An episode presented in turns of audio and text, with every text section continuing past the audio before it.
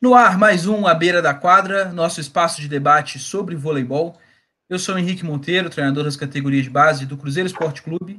E hoje, mais uma vez, vamos falar de voleibol sentado e temos dois convidados para isso.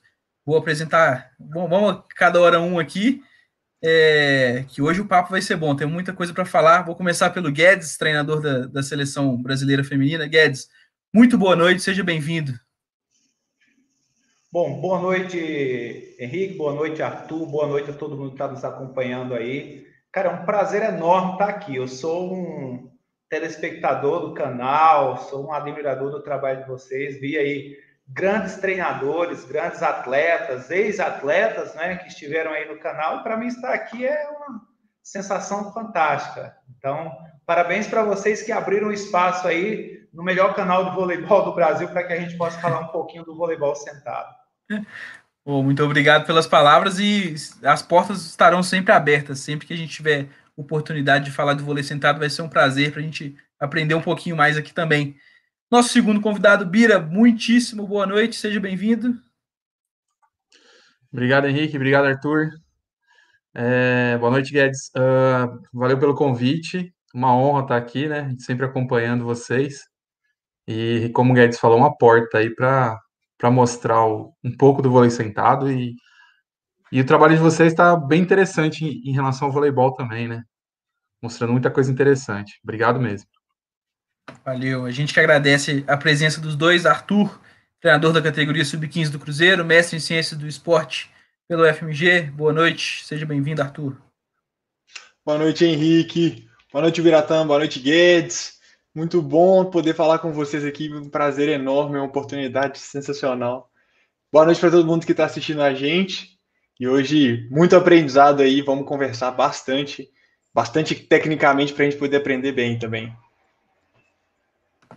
Isso aí, já vou justificar mais uma vez a ausência do Sanaie, tá na correria lá de Montes Claros, achando um apartamento para morar, então tá corrido, mas na semana que vem ele tá de volta com a gente. Fiquem tranquilos que o Nair não, não abandonou o canal, não. É... Boa noite para todo mundo que está assistindo a gente, que já está mandando as mensagens aí no nosso chat. Fiquem à vontade para mandar perguntas e fazer os comentários de vocês, que a gente vai colocando aqui na nossa conversa ao longo do tempo. Mas antes da gente conversa, começar, como sempre, vou fazer o horário dos comerciais aqui. Vou começando pela Arte Marketing Digital, responsável pela, pelas nossas artes lá no Instagram, que é arroba underline Arte Marketing. O Jornal da Base de Minas, que é o arroba jornalzinho DEMG, que acompanha as categorias de base aqui em Minas Gerais. E o blog literário Leio na Rede, que é o Leio na Rede Oficial. Todos os links para a galera segui-los está aí na, na descrição do vídeo. E sigam a gente também, arroba Beira da Quadra, no Instagram, no Twitter, Telegram, plataforma de podcast, na rede social que for, procura que a gente tá lá. Só procurar por a Beira da Quadra. Ok? Bom, é, vamos começar, né? Muitas, muitas coisas para a gente conversar.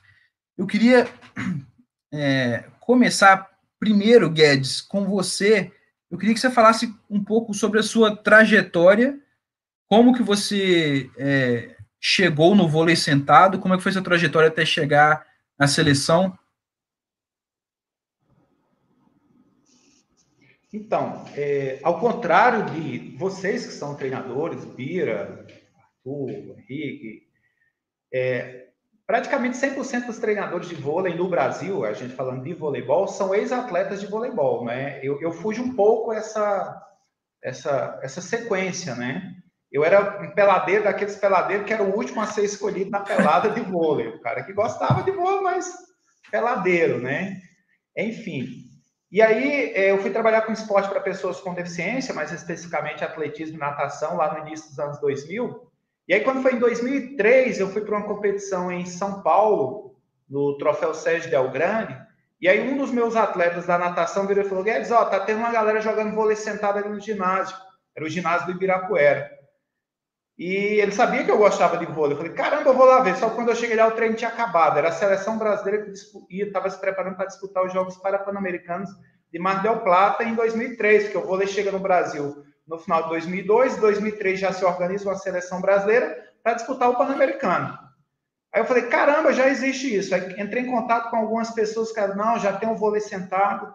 Aí esse atleta meu falou, ó, oh, se você montar um time lá em Goiânia, eu tô junto. Eu falei, então vamos montar. Aí quando foi em 2004, é, início de 2004, eu já montei a primeira equipe, já juntei umas meninas, e daí entrei no vôlei sentado, aí fui indo 2004, 2005, 2006. É, quando foi em 2007, eu fui trabalhar nos Jogos Parapan-Americanos do Rio de Janeiro, na parte da organização. Aí teve um Mundial Júnior no Brasil, sub-23. Eu também fui como telespectador, aí daí foi despertando, né? Naquele ano, em 2007, teve o primeiro, primeiro e único curso de treinadores a nível internacional que aconteceu no Brasil. Aí eu fiz esse curso. Aí foi lá que as portas do, do treinamento de voleibol realmente se abriram para mim. Falei, caramba, não é só aquilo que eu faço lá, não. Aí eu preciso ir buscar mais. Aí eu fui buscar conhecimento, fui indo. Daí eu fui para a seleção júnior em 2009, nós fomos para o Mundial no Irã. E eu era o técnico daquela equipe. Só que chegamos lá, cara, os times muito fortes. A seleção russa, a seleção iraniana, uh, Cazaquistão, Alemanha, só time forte. Então nós levamos umas cacetadas boas. Então eu aprendi muito, né? Perdi pra caramba, aprendi. Aí foi lá que eu tomei uma surra grande. Eu falei, não, tenho que me qualificar muito mais como treinador, porque uma coisa é o voleibol que a gente joga no Brasil, a outra coisa é o voleibol que se joga fora do Brasil. Daí eu tive que buscar conhecimento e etc e tal. E aí foi indo, foi indo, quando foi em 2013, passou os Jogos de Londres, aí eu fui convidado para subir a seleção feminina, né? E aí eu fui, eu vou, a gente organizou uma comissão técnica, e aí foi que veio o Bira, que aí ele veio já como é, para ser o nosso estatística, analista de desempenho, mas a gente não tinha as ferramentas à época, mas ele já veio porque eu já queria que nós tivéssemos, porque Estados Unidos tinha análise de desempenho, naquela época já, e o Brasil não tinha, ninguém sabia. Como o Bira já trabalhava nesse meio, veio o Bira. E aí veio uma pessoa que assim foi super importante para essa mudança do vôlei feminino no Brasil, né, do ponto de vista técnico, que foi o Spencer Lee. A chegada do Spencer Lee, ele trouxe toda a bagagem do voleibol. Então, o Spencer Lee foi o nosso grande é, mestre, o nosso grande mentor aí, que ele trouxe toda a sua experiência, com voleibol de alto rendimento, de Superliga, de Praia Clube, de outros clubes que ele trabalhou no Brasil, da sua experiência com base. E aí a gente conseguiu juntar aí o que eu já sabia de vôlei sentado, com a expertise e a experiência do Spencer com gestão de equipes, principalmente, né? E aí a gente conseguiu, é, nesse ciclo de 2013 a 2016, sair de uma, de uma situação intermediária no ranking mundial para terminar o Rio 2016 o ano com uma medalha de bronze na Paralimpíada e como terceira do ranking. Nós saímos de décima para terceira. Então foi assim. Nunca na história das competições internacionais uma seleção num intervalo de quatro anos saiu lá de trás para chegar no topo, né? Então foi uma, uma ascensão muito rápida. Uhum. E aí nós tivemos a felicidade também de ter uma boa geração de atletas, de atletas que se comprometeram a fazer aquilo que a gente queria né? A gente fugiu um pouco do e aí a gente vai falar sobre isso também, que é de criar uma identidade do voleibol sentado, de, de fugir do que o vôlei olímpico é, porque algumas coisas que a gente tinha era que o vôlei sentado a gente copiava do olímpico, e botava sentado, e aí não é bem assim, né? A gente uhum. tem uma identidade própria e essa identidade precisa ser trabalhada, que com essa identidade a gente consegue excelentes resultados. E basicamente, Henrique, foi essa trajetória aí, de forma bem resumida, é, que nos levou aí a uma medalha paralímpica, né? E o interessante disso tudo é que na história do esporte brasileiro, as mulheres sempre vêm a reboque dos homens. Então, assim, os homens vão primeiro para o Mundial, vão para uma Paralimpíada, ganham a primeira medalha. É sempre assim, independente da modalidade, olímpica ou paralímpica. No vôlei sentado, estava sendo assim. Os homens foram primeiro a uma Paralimpíada, que foi em, é, em Pequim 2008, as mulheres só foram em 2012, mas nós conseguimos a medalha primeiro que os homens. Então, ou seja, nós invertemos um pouco essa lógica aí, mas graças a uma geração fenomenal de atletas que nós temos. Legal, muito bacana. Pira, e você, como é que foi? A gente até conversou um pouquinho fora do ar aqui, mas como é que foi a sua trajetória e a chegada no, no vôlei sentado também? Bom, uh, né, fui fazer o curso de educação física, né? Devido ao esporte, né? Joguei voleibol. E em 2007, né? Aquele último ponto lá de 2007, conheci o voleibol, eu vi que tinha um vôlei sentado, depois a gente perdeu totalmente contato. Em 2009, 2008 eu fiz a pós-graduação, que foi na, na, época da Olimpíada de 2008, que a seleção foi Pequim, e tinha um assistente técnico na pós-graduação e um técnico de uma equipe, que era o Célio, que em 2009 veio assumir a seleção. E eu fui participar, trabalhar no Campeonato Brasileiro e ter o um contato com a modalidade ali. E já nessa, nesse campeonato eu comecei a fazer a filmagem, porque eu já trabalhava com a, a estatística da CBV, né, com a Sandra Caldeira. Então tinha uma certa experiência de tá, anotar algumas anotações que ele precisava para montar a seleção para ele naquele ano, que ele já tá, estava assumindo naquele ano, 2009. E em 2010 eu fui com ele para a seleção. É, foi aí que eu tive contato com, com a primeira seleção masculina, né, na verdade. Fomos para uma competição, é, um pré-mundial, seria uma Copa Pan-Americana hoje, né, na, no caso mudou o nome, e o Mundial em 2010, né? É, então a minha chegada no vôlei sentado foi lá. Uh, 2010, 11 e 12 eu estava dirigindo a equipe de vôlei sentado. Em 2013 veio o convite do Guedes para estar tá integrando a, a seleção feminina. E bem assim, né? Aí, só que a gente, eu não tinha material de, de, do feminino, né? A questão de números, né? Aí o Spencer, a primeira pergunta do Spencer, o que, que a gente vai apresentar para as meninas? Eu, hã? O quê? Como? Falei, ó, a gente, eu não tenho nada, não tenho nada de material tal, e a gente começou a estudar é, números de, de, de, de Paralimpíada passada, né, do, do ano anterior, da, e assim vai, para a gente começar a nossa, a, a, nossa coleta de dados. E era bem, que nem o Guedes falou, a gente não tinha material para isso. É, era prancheta mesmo, muito simples, anotações, ver vídeo na íntegra, o vídeo, a gente fazer algum, algumas anotações, números e assim vai. Para agora, que a questão do nosso material foi bem recente. Né? O Guedes fala, fui para ser o, assistente, o, o, o, análise de desempenho e muitas vezes lá acabava desempenhando a, a, a função de, de, assistente técnico, porque o Spencer às vezes não estava com a gente, uhum. né? É, por conta da Superliga e tudo mais. Então, não tinha como fazer a, a, a, análise de desempenho ali com algum programa, porque o Guedes precisava de ajuda no banco. Então, não podia estar sempre fora. Então, só quando o Spencer estava. Enfim, aí minha chegada foi, foi dessa forma, no vôlei sentada. Legal. É, eu vou fazer uma pergunta para os dois e aí vocês podem começar a conversar da forma que vocês, quiserem. Não precisa de muita formalidade para a gente trocar ideia aqui, não. É, como é que vocês veem a, a, estrutura hoje do vôlei sentado, é, tanto do vôlei sentado como um todo no Brasil, de é, equipes, enfim, e, e, da seleção brasileira, mas eu quero saber de estrutura física, de local de treino, etc., e estrutura da comissão técnica. Vocês falaram que teve, houve uma organização né, nos últimos anos de estruturação maior de, de comissão técnica, mas quem são essas pessoas? Quais são as funções que elas desempenham?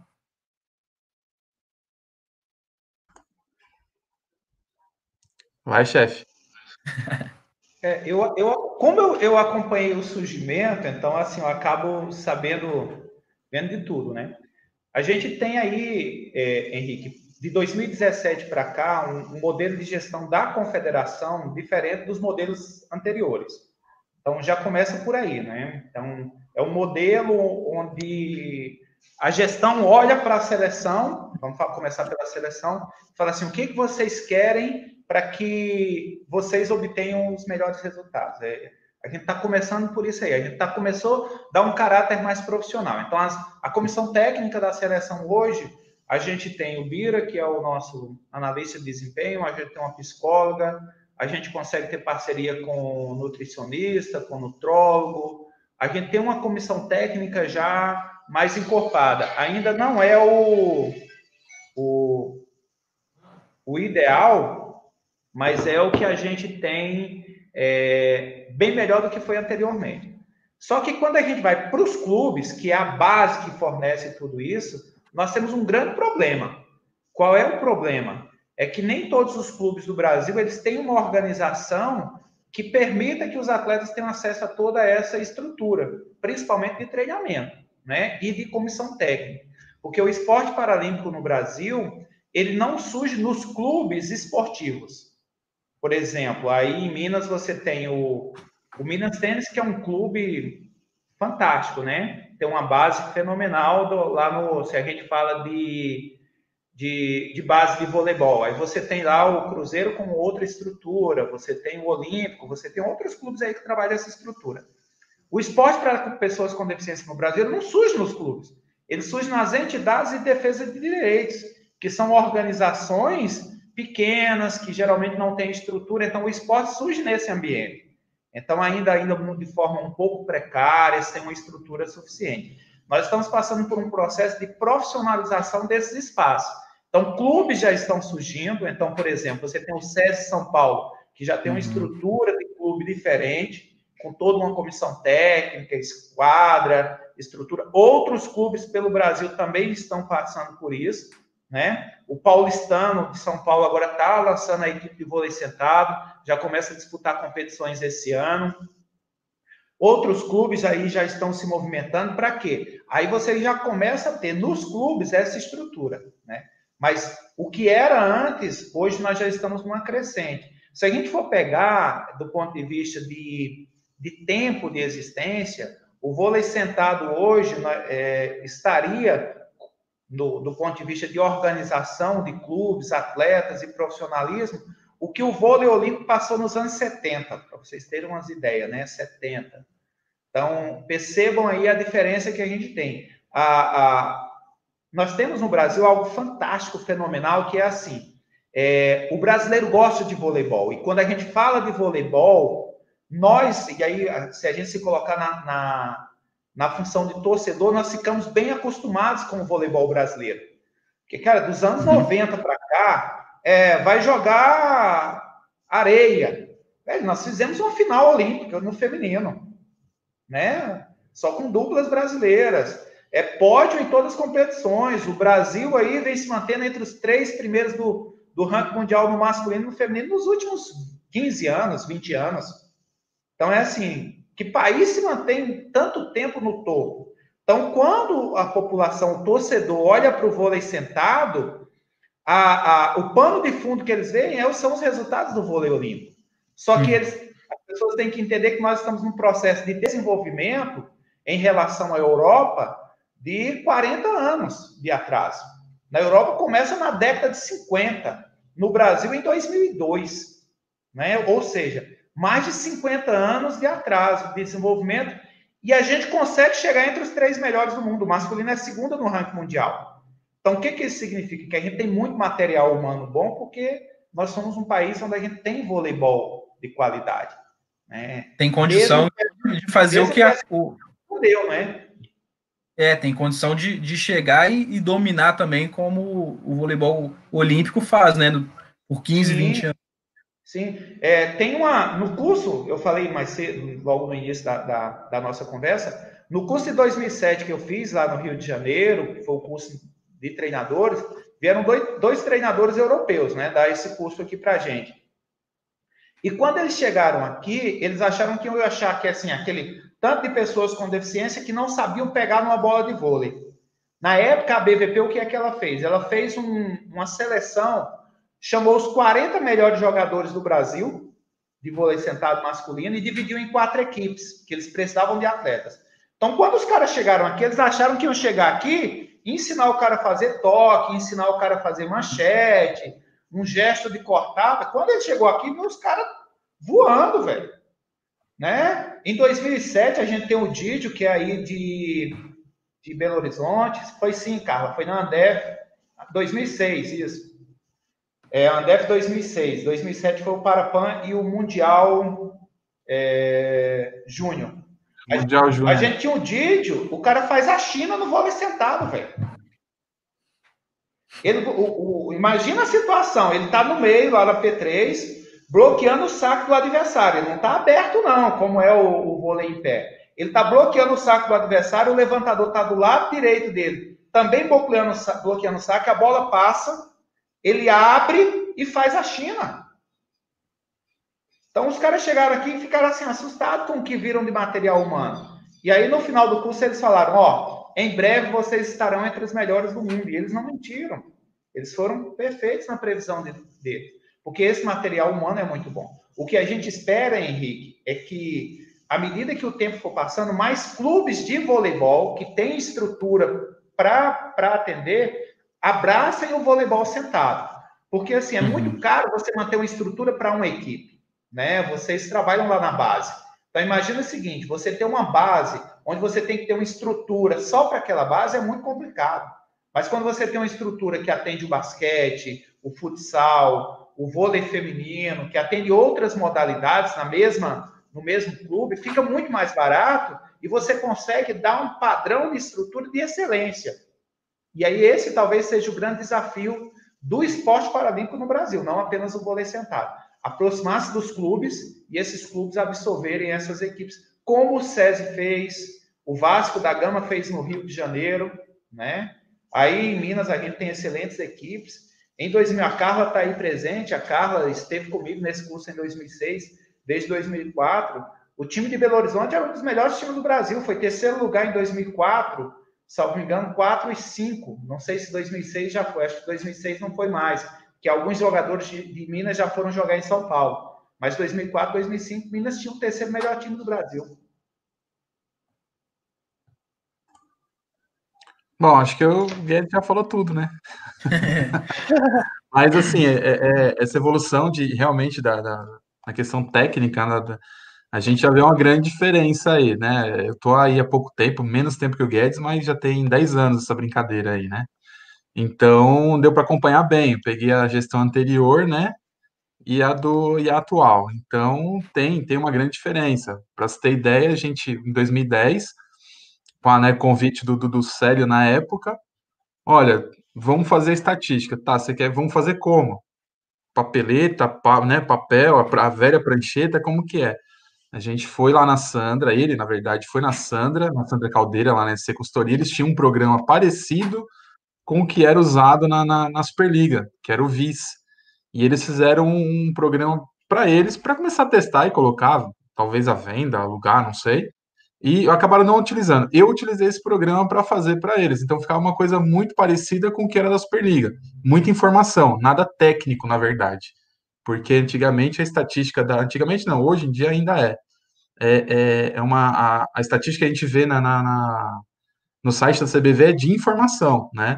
Então a gente foi através desses números aí, pegava o maior atacante, né? Quem estava recebendo mais bolas, aparecia no programa tudo isso, tudo tal. Vídeo também na íntegra, na íntegra não tinha como editar e a gente não tinha os videocassetes ou a forma de, de, de editar os vídeos, nem programa para isso. E foi indo fazendo desse jeito, nas duas competições, tanto no pré-mundial como no, no, no, Mundial em 2010. É, depois disso, não participei mais da seleção, a gente saiu, acho que no, logo após o Mundial a gente saiu, é, o, o, Fernando, o Fernando que assumiu a seleção, eu só retornei em 2013. Em 2013 era é, é, da mesma forma no nosso começo, né? Era muito papel, muita anotação, vendo vídeo e tal, e a gente brigando para ter, brigando no bom sentido para ter o programa né, naquela época, estava em contato com o pessoal que vendia o programa aqui no Brasil, que, né, acho que era o Marcel na época, e a conversação ficava só na conversa. Vai ter, não vai ter, vai ter, não vai ter, ano que vem vai, põe no, no projeto, e não saía. Quando foi agora, 2018, 2010, aí 2019, é, começo de 2019, o que, que precisa? Tinha colocado no projeto lá, precisa disso, disso, disso, ó, equipamento da, da, da estatística, precisa. Aí a gente acabou equipando. Era muito né? recente. É.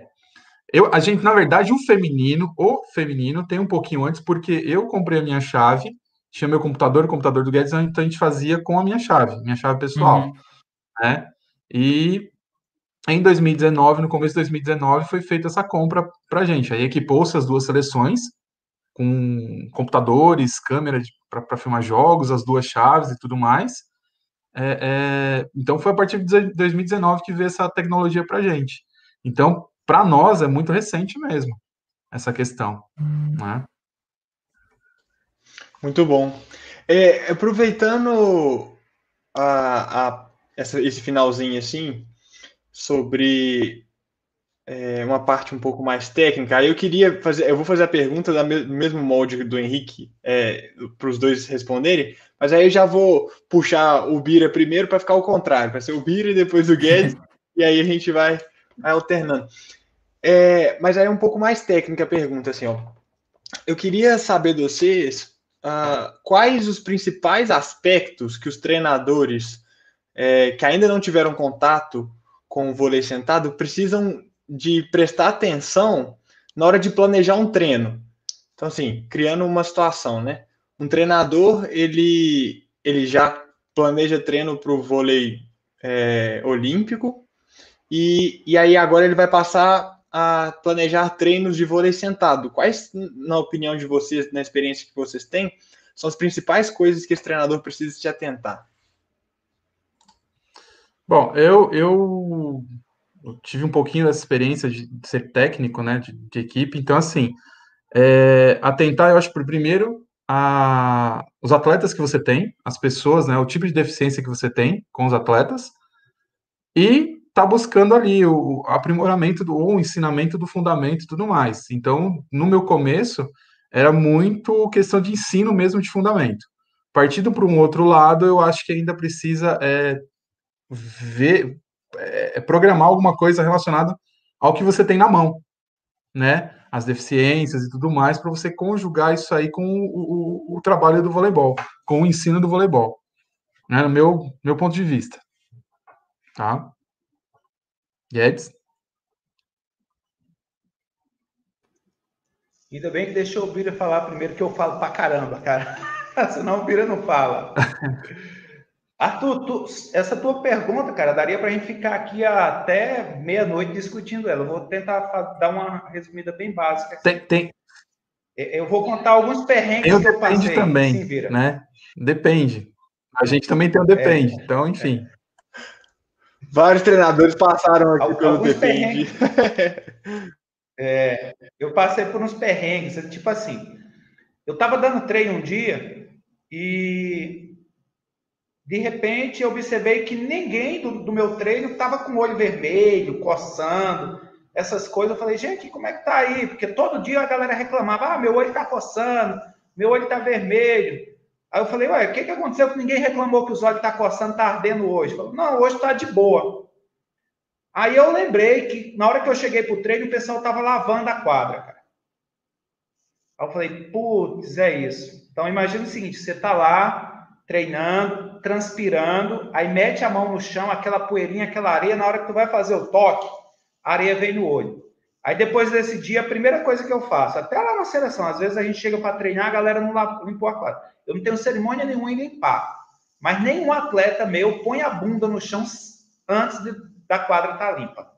Esse, esse é o primordial, cara. É uma questão de, de assim, para a qualidade do treino, senão o seu treino não vai ser legal aquela poeirinha, você chega lá de tênis. Ah, galera, ah, cheguei de tênis. É, lá no treino de vocês, a hora que o cara dá um peixinho lá, se ele tiver com a camiseta branca, a hora que ele levanta, vê a cor da camiseta, velho. Naquela sujeira ali tem aquela areinha que é que cai no olho e machuca pra caramba. Então eu não começo nenhum treino sem antes limpar a minha quadra. As meninas já estão acostumadas.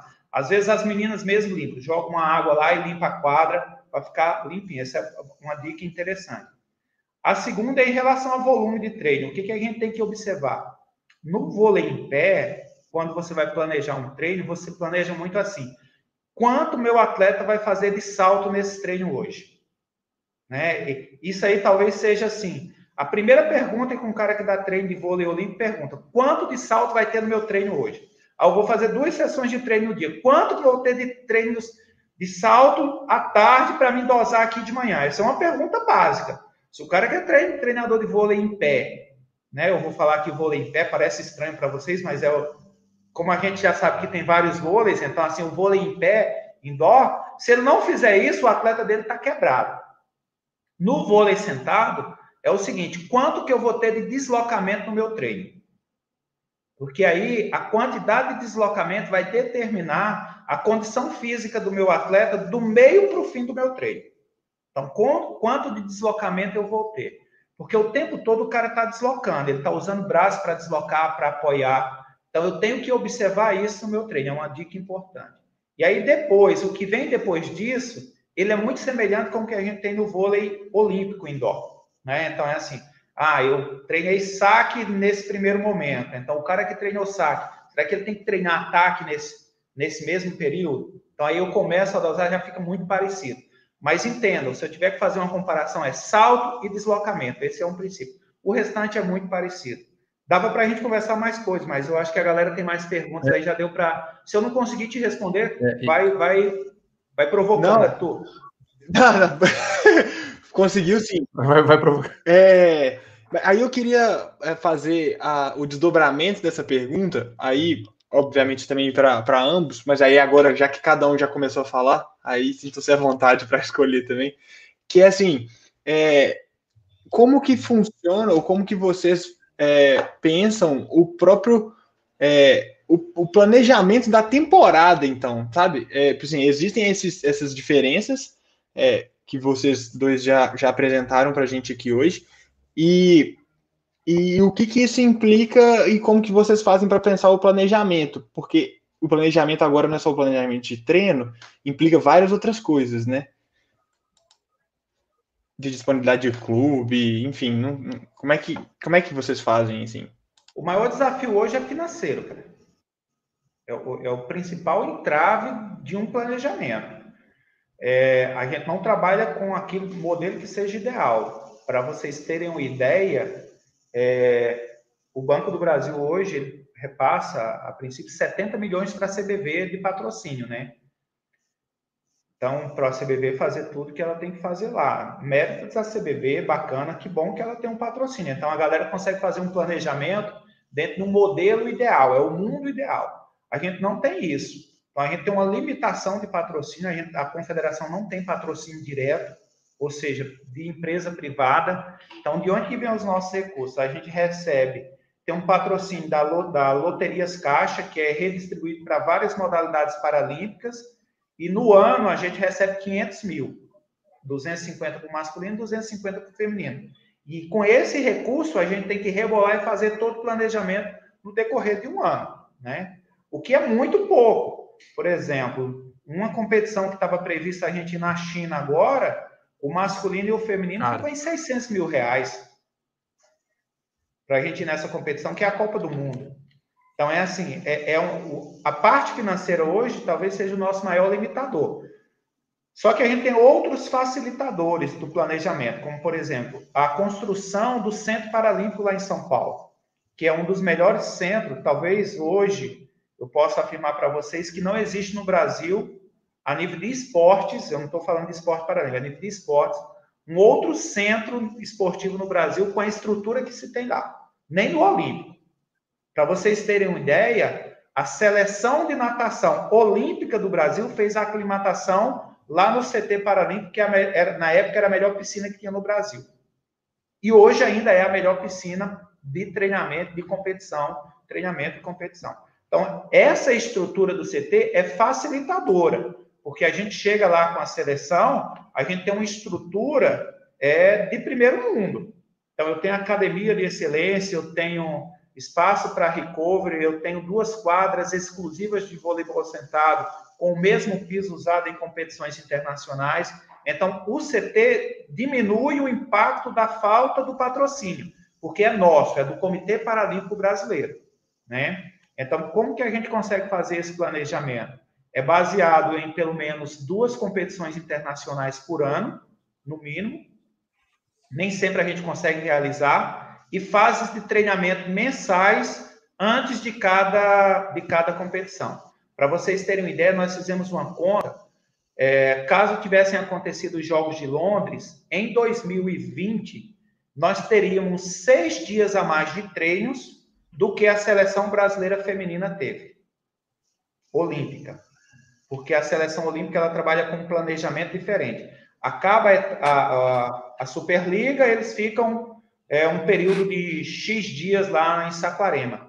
Nós trabalhamos com um formato diferente, que são de semanas de treinamento diluídas ao longo do ano. Né? Uhum. E aí, é, isso facilita o nosso, a nossa situação porque a gente consegue monitorando o desempenho dos atletas durante esse período. Então, nós tivemos uma fase de treinamento bem no início de, de fevereiro, e aí foi, aliás, começamos em janeiro, janeiro, fevereiro, março. março aí, em março, jogamos um torneio nos Estados Unidos que estava no planejamento. Em abril, nós teríamos fase de treinamento. Em maio, mais uma fase de treinamento. Em junho, o, a seleção canadense viria para cá fazer um intercâmbio. E aí a gente já ficava direto, 30 dias de, de treinamento.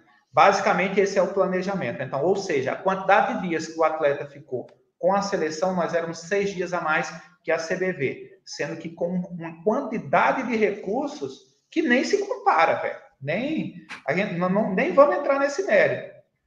É, mas as nossas atletas conseguem ter acesso a uma estrutura é, tão boa, ou, ousaria dizer, melhor que a, que a CBV consegue oferecer em Saquarema hoje, do ponto de vista de estrutura. Quem não conhece uhum. o CT Paralímpico precisa conhecer.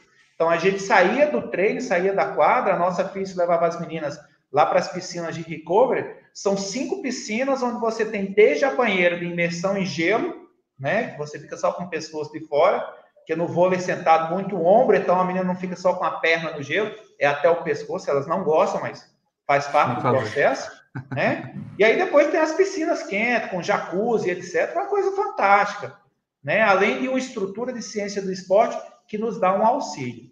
Então, basicamente, Arthur, o nosso planejamento ele é limitado por causa do recurso, mas torna-se otimizado por causa da, do centro de treinamento e de um planejamento estratégico muito bem elaborado pela confederação. A gente tem tido a segurança nessa gestão, e aí que eu queria, assim, a gente, na hora de puxar a orelha, a gente tem que puxar, mas na hora de agradecer, a gente tem que reconhecer o mérito do gestor, porque no Brasil, quando você olha para o gestor esportivo, você já olha assim meio cismado, né? Mas a gente tem que dar o mérito a, a, ao Ângelo, que está à frente da gestão da confederação, que pegou a confederação pós Rio 2016 um caco, né? E aí conseguiu já dar um up e a gente consegue ter um planejamento. O que eu consigo colocar no papel, Arthur, a gente executa. Eu acho que esse é o, o grande diferencial e o grande salto qualitativo que a gente deu. É, eu, só complementando o que o Guedes está falando aí, a gente, isso o Guedes falou aí, relatou em estrutura de treinamento e tudo mais. É, o planejamento dentro da, das fases de treinamento, né? Talvez o Arthur queria também ouvir essa parte, né? A pergunta talvez fosse essa. Isso também, por favor. Uhum. A, Mas aí eu não deixava nada para tu falar, Bira. ah, é verdade, valeu. é, a gente sempre vai assim, olha, a gente chega no, no, no treinamento, a gente precisa treinar o nosso side-out, precisa treinar um pouco de saque e vai, então a gente vai é, coordenando essa nossa semana de treinamento em cima disso. E sempre, lógico, tem uma deficiência mais ou, do, do, em algum fundamento ou outro, a gente trabalha sempre um pouco mais. Voltamos para casa, a gente vai estudar um adversário, o Guedes, eu e, é, eu e ele, a gente está sempre se falando, e ele pedindo as demandas, e vendo as equipes adversárias quais, o, o que está acontecendo na equipe, para a gente poder bolar o nosso treino futuro. Então, sempre baseado na, na, na, na análise do, do, do adversário, é que a gente vai fazendo os nossos treinos técnicos, né? Técnicos táticos, é, tático, na verdade, e os treinos técnicos ver as deficiências das meninas, o que está acontecendo, o que está faltando, e assim vai. Então, essa é a nossa, nossa estrutura. Tem o treininho nosso side-out, tem o de transição, tem é, é, tudo bem, é, vamos colocar assim, bem parecido com o olímpico, né? Mas tudo trazendo pro, pro vôlei sentado. Show de bola. É só isso. O, o interessante é que, assim, do ponto de vista de planejamento, do que a gente vai fazer, Arthur, é, não muda em relação ao vôlei olímpico, entendeu? As demandas são. Então, por exemplo, feminino, no olímpico requer muito, muita defesa, né? Complexo 2, muita transição. O nosso tem que ter. Principalmente o feminino nosso, muita transição. Isso não quer dizer que a gente tem que ter uma boa recepção, uma boa preparação do nosso side-out. Isso tem que ter, Isso. mas a transição é importante. E aí gente, uma... nós conseguimos modificar esse conceito de transição. Talvez os vídeos do Bira aí ajudem. O, o, isso que o Guedes falou aí é até no, no, nosso começo lá, né, lá em 2013, nosso começo que eu digo, a, a fase que a gente pegou a seleção, que o Guedes, né, passou a dirigir a equipe, chamou a gente. A gente trabalhava de uma outra forma. Era mais trabalhar a parte fundamento, aquela história, ver o que está acontecendo com a nossa equipe. Hoje a gente já trabalha diferente, né? A gente não largou de ver o que está acontecendo com a nossa equipe, mas a gente vê os adversários, e aí vai trabalhando essa parte. Lá no começo era, era, era o contrário, era muita. A gente não tinha uma boa preparação. Hoje a gente tem uma boa preparação. Aí a gente já começa a voltar à questão do, do, do, do, do K2, né? Assim vai. É isso. É, o Henrique eu... vai perguntar. Já é, não, eu ia perguntar exatamente isso agora. A gente. Pegou.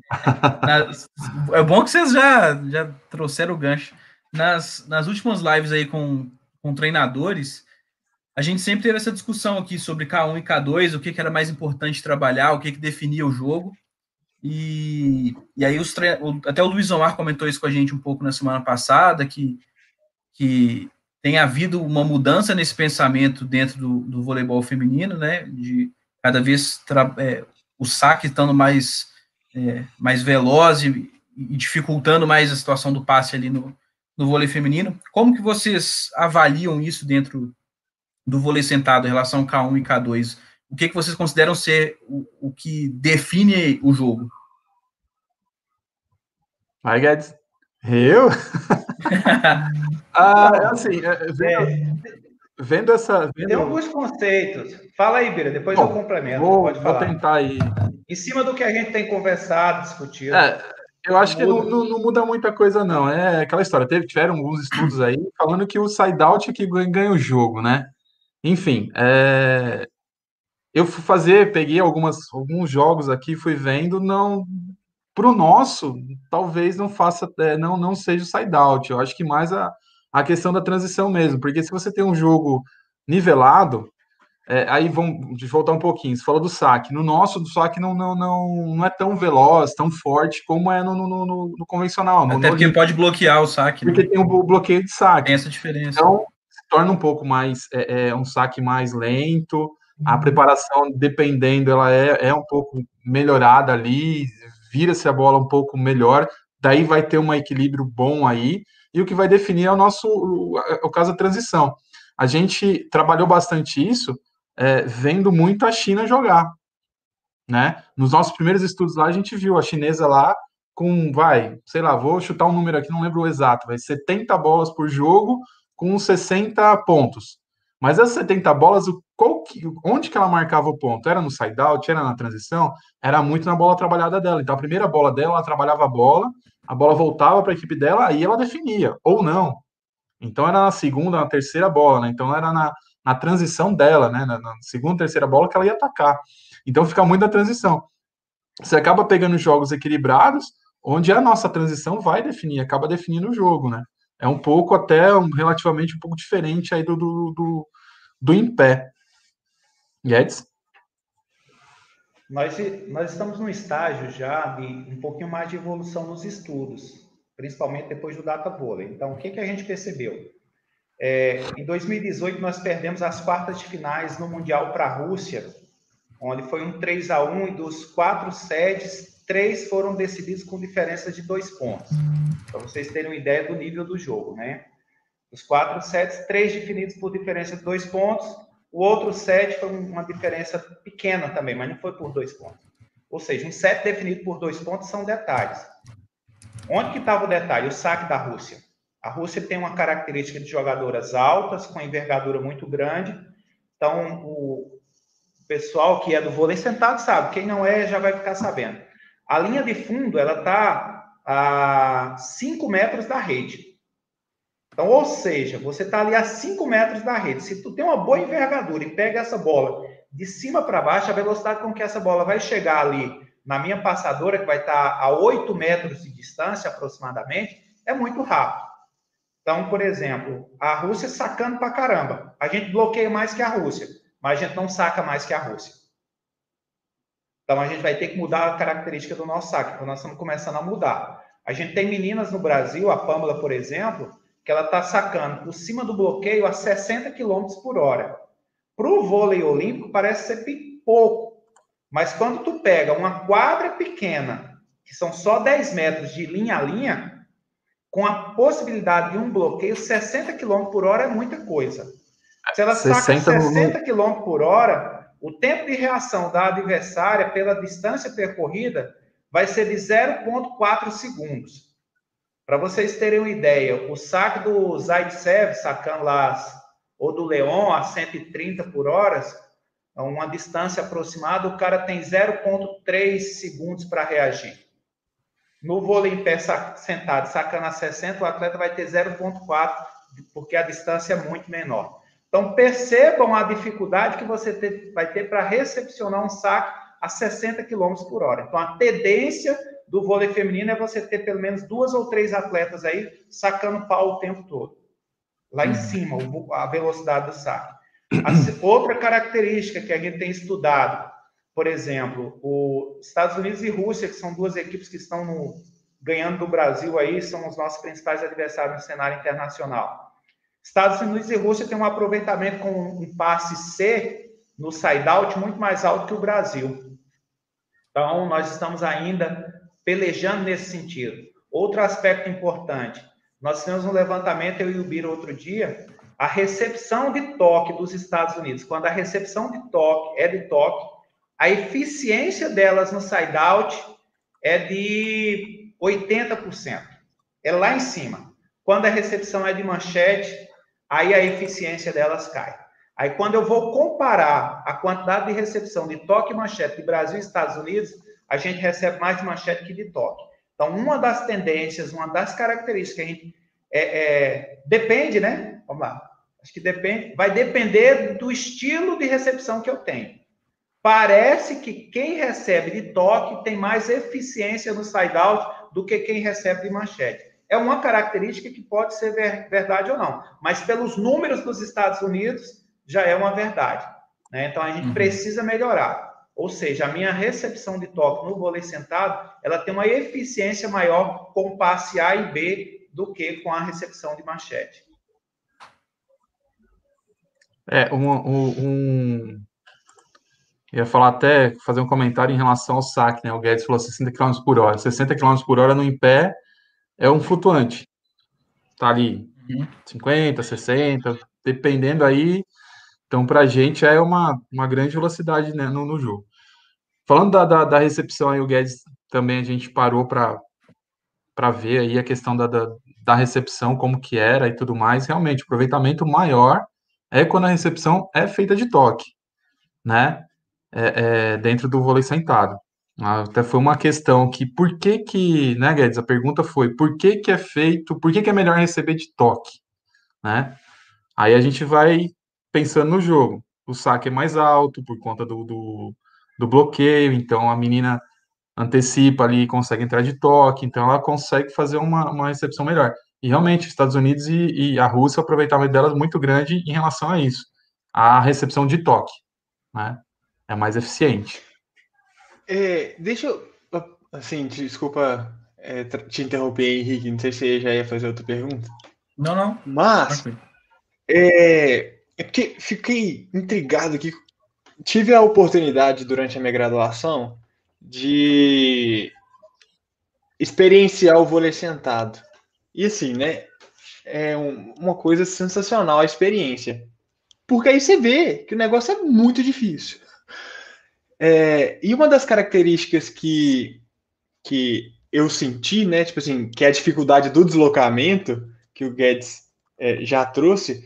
E aí é, me veio à cabeça assim, bom, se o deslocamento é uma coisa difícil, é um, um determinante do jogo, é, conseguir trabalhar a bola longe do corpo, a manchete, assim, é, seria talvez mais fácil do que pelo toque. Mas o que você está me dizendo é que pelos Estados Unidos, quando eles recebem de toque, eles já conseguem sair. Porque eu fiquei imaginando assim, se para o atleta receber de toque, ou ele vai ter que desequilibrar muito, ou ele vai ter que chegar muito rápido antes da bola. Para ele poder sair e abrir já. Mas não é muito assim que acontece, então. Como é que vocês veem essa questão de, de receber de toque manchete para o atleta? É, é, até foi uma, uma, uma questão, uma, um dia a gente conversando sobre isso com mais um amigo. É, só para você entender, a gente que já jogou vôlei em pé, quando vai para o sentado, dá preferência realmente para manchete. Isso é fato. Todo mundo que vem do em pé para jogar o vôlei sentado vai preferir fazer uma manchete na recepção. Todo mundo. Não tem quem não faça. Tem hora que ele vai fazer lá, ele vai entrar de toque, beleza, mas ele dá sempre preferência para manchete. A pessoa que vem, que já é, é, que adquiriu a deficiência e foi jogar o voleibol sentado, já é diferente. Ela já dá preferência para o toque. Tá? A gente, assim, eu volte meio sento lá com as meninas para jogar, sentava lá, quando tava no masculino, também sentava com, com, os meninos. Então a bola vinha em cima de mim, eu dava preferência para manchete, porque achava mais seguro para fazer na manchete. Óbvio, o saque mais alto, antecipava e entrava, tentava entrar de toque, né? Já com quem acontece isso, é, é a, o, o, que tem a deficiência adquirida e começa a jogar o vôlei sentado, ele dá a preferência do toque, porque ele acha mais fácil, já tem o deslocamento mais definido e tudo mais, já vai mais, eu acho, minha visão, penso dessa forma. E mesmo quando eu treino, quando dava treino, era assim. Então as meninas que, que começaram a jogar o vôlei sentado ali, estavam é, naquela iniciação, dava preferência para o toque, porque já estava acostumada ali, mais acostumada com o deslocamento, né? A Carla colocou o, o, deslocamento mais eficaz, então elas aprenderam ali a fazer mais rápido que alguém do em pé. A tendência de quem jogou em pé é ficar parado e querer ir atrás da bola sem deslocamento. Ele esquece do, do, do, do deslocamento, da posição de expectativa diferente aqui, mãozinha no chão, preparado para poder ir para a bola. Então ele espera a bola vir para fazer, é, fazer o fundamento. Enfim, isso é uma minha opinião, né? O Guedes aí, não sei se eu já apanhei pra caramba com isso, né? Errei muito. Hoje eu erro menos. É, isso é verdade. Talvez eu erre menos. Mas tem uma característica, Arthur e Henrique, e o pessoal que está nos ouvindo aí que não conhece o vôlei sentado, que é de biomecânica. Então vamos pensar assim, vamos começar pelo vôlei em pé, olímpico. Todas as vezes que eu vou fazer uma recepção de manchete, a base é muito importante. Se eu não tiver uma base boa, aí você retira aí dois ou três caras que são fenomenais, que tem uma base Pega o escadinha que o cara tá com a perna cruzada e passa na mão do levantador. Enfim, mas ele não conta, tá? O restante, cara, a base é quem faz a, a, a, bola chegar onde ele quer. Quando ele está fazendo o gesto técnico da manchete no fundamento lá da recepção. Ponto. No vôlei sentado, a minha base é a bunda, cara, é o glúteo. Então, se eu tô com o glúteo fixado no chão, eu não tenho como abrir aquela passada para fazer a, a prancha para dirigir a bola para onde eu quero. É então começa a, quanto mais lateral for, mais mais mais reto vai ficar a minha prancha, mais a bola vai dar para trás. Então eu trabalho muito com minhas atletas o seguinte conceito. Então a bola está vindo, pensa o seguinte, raciocina comigo. A bola está vindo é, na altura do meu ombro aqui do lado direito, aqui, né? Está vindo aqui do meu lado direito. Deixa eu Tá vendo aqui, né? Para mim fazer essa manchete aqui, eu vou ter que fazer um giro completo e pegar ela lá atrás. Mas se essa bola está aqui, eu faço só uma queda de tronco e entro de toque, eu consigo direcionar a bola para onde eu quero. A bola não tem como fugir aqui da minha mão se eu fizer essa queda. Aí o que, que a gente tem que trabalhar? Tem que trabalhar a parte física. Então, por exemplo, minhas atletas treinam bola de medicina e bol em canivete em cima de uma prancha de equilíbrio grande de madeira que eu fiz. Então, é equilíbrio lateral-lateral, equilíbrio antero-posterior, com medicine ball de um quilo, lançando a bola para ela e ela fazendo o gesto para mim, de toque. Para quê? Para ter força de, de tronco, para que ela consiga, na hora que a bola vem, ela enche o pulmão, ela faz uma rotação, ela entra embaixo da bola, faz a recepção, não precisa ir lá atrás na queda, do jeito que ela veio aqui atrás, ela já volta, que ela tem muita força de tronco. Então, é habilidade treinável para que você consiga fazer gestos técnicos que, aos olhos de quem não conhece a modalidade direito, como você, toda bola dessa você tem que cair e levantar, né? As meninas até brincam quando elas começam a cair muito. Levanta medicine ball. Parece medicine ball, cai e não levanta mais, né? Porque aí você ganha agilidade. E mesmo que você caia, você tem que levantar rápido para chegar. Se tu tá na ponta, recuou para passar, você tem que passar e atacar na rede. Mas aí são estratégias de treinamento que inclui a preparação física, Arthur. Mas o conceito do, da recepção de toque é o que a gente está entendendo que é uma característica própria do vôlei sentado. Show de bola. Muito obrigado. Aproveitando, é, a gente já tocou um pouco aí em algum algumas coisas que o, que o Robinho da nossa federação aqui perguntou, eu vou colocar a pergunta dele na tela. Ele dá boa noite para todo mundo e pergunta, é, gostaria que vocês falassem se existe uma diferença muito grande entre um atleta nascido com deficiência que se iniciou no vôlei sentado para um atleta de vôlei em pé que por algum acidente se torne deficiente e então se adapta para jogar o vôlei sentado.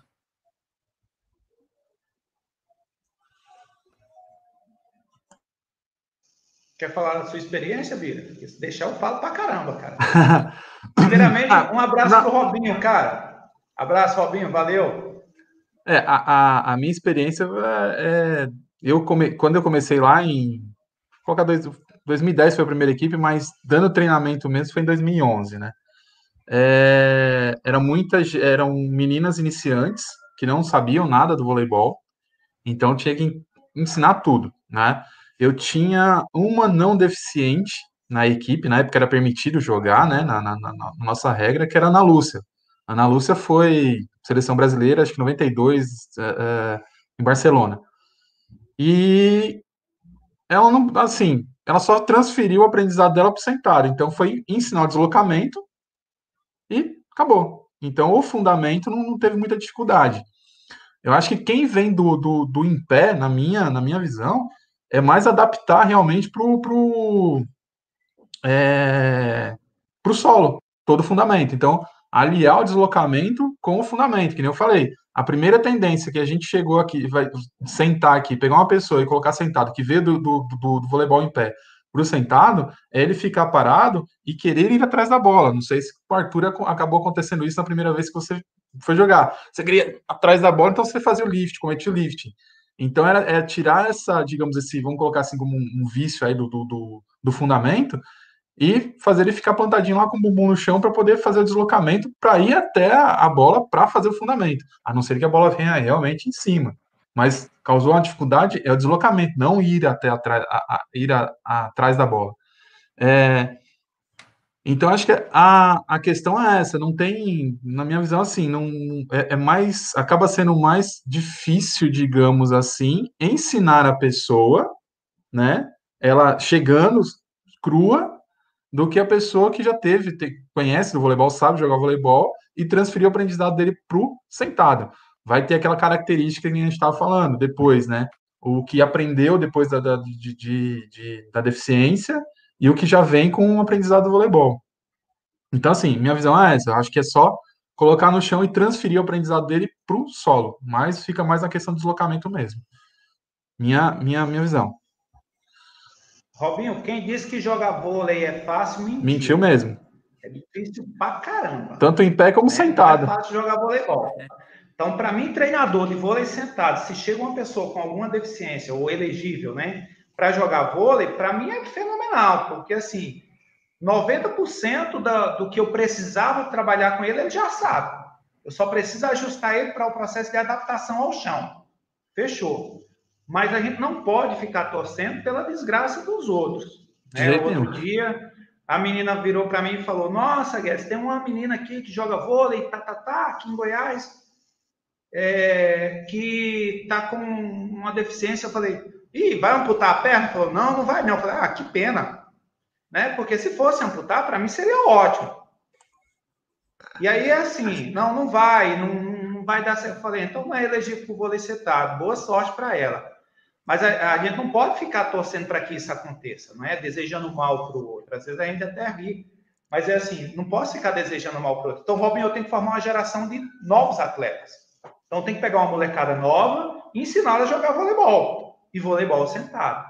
Tem até uma discussão que a gente faz no meio do, do Comitê Paralímpico, que é assim, que é o atleta jovem e o jovem atleta, né? Quem que é o atleta jovem? É qualquer pessoa que adquiriu uma deficiência e passou a ser praticar esporte paralímpico.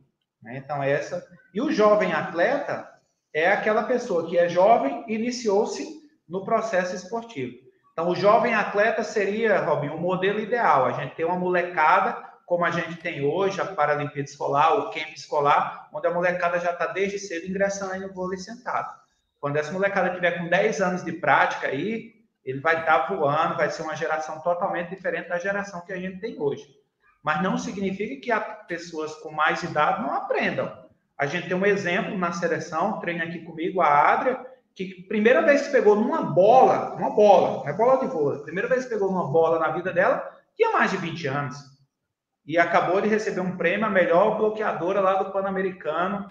em 2019 19. lá em Lima. Então é assim, ganhando da chamada Pé de Curupira, que é uma das melhores centrais do mundo aí. Talvez a melhor central do mundo. Talvez não, com certeza a melhor central do mundo. E a Adria foi lá e foi melhor que ela na competição. Então isso significa que pessoas com mais idade conseguem chegar. É isso. Finalizou. Muito bom. É, foi bom. Eu estava aqui ah, caçando o trem para desbloquear. É, eu queria fazer voltar a quando a gente estava falando de, de, saque, recepção, e, e queria pedir para vocês falarem uh, um pouquinho mais no sentido de é, quais são os sistemas que vocês adotam é, para recepção e se esses sistemas, ele, tipo assim, eu vou chamar de sistema, é, o que eu quero dizer assim, é a formação, né? Se, ele, se vocês mudam ele em função do saque, ou se vocês preferem manter sempre um padrão, como é que, como é que vocês trabalham isso? Eu vou falar, Bíblia, depois tu fala, que a língua tá coçando aqui, cara. Vai, vai, vai, vai. Como Manda essa ver. questão tática é mais comigo, a gente discute pra caramba. Então, vamos pegar de, novamente a referência do vôlei olímpico, indoor, né, de quadra. Lá você tem um sistema de recepção com três passadores, os dois ponteiros e o líbero o tempo todo. Que chova que faça sol são esses três caras. Às vezes eles estão mais, protege mais uma área, da, dependendo da formação, protege mais a um, ou protege mais lá o, o ponteiro da, da rede que está na quadra, é aquela coisa, né? Vamos, faz aqueles ajustes ali táticos de proteção, mas de acordo com o saco do adversário.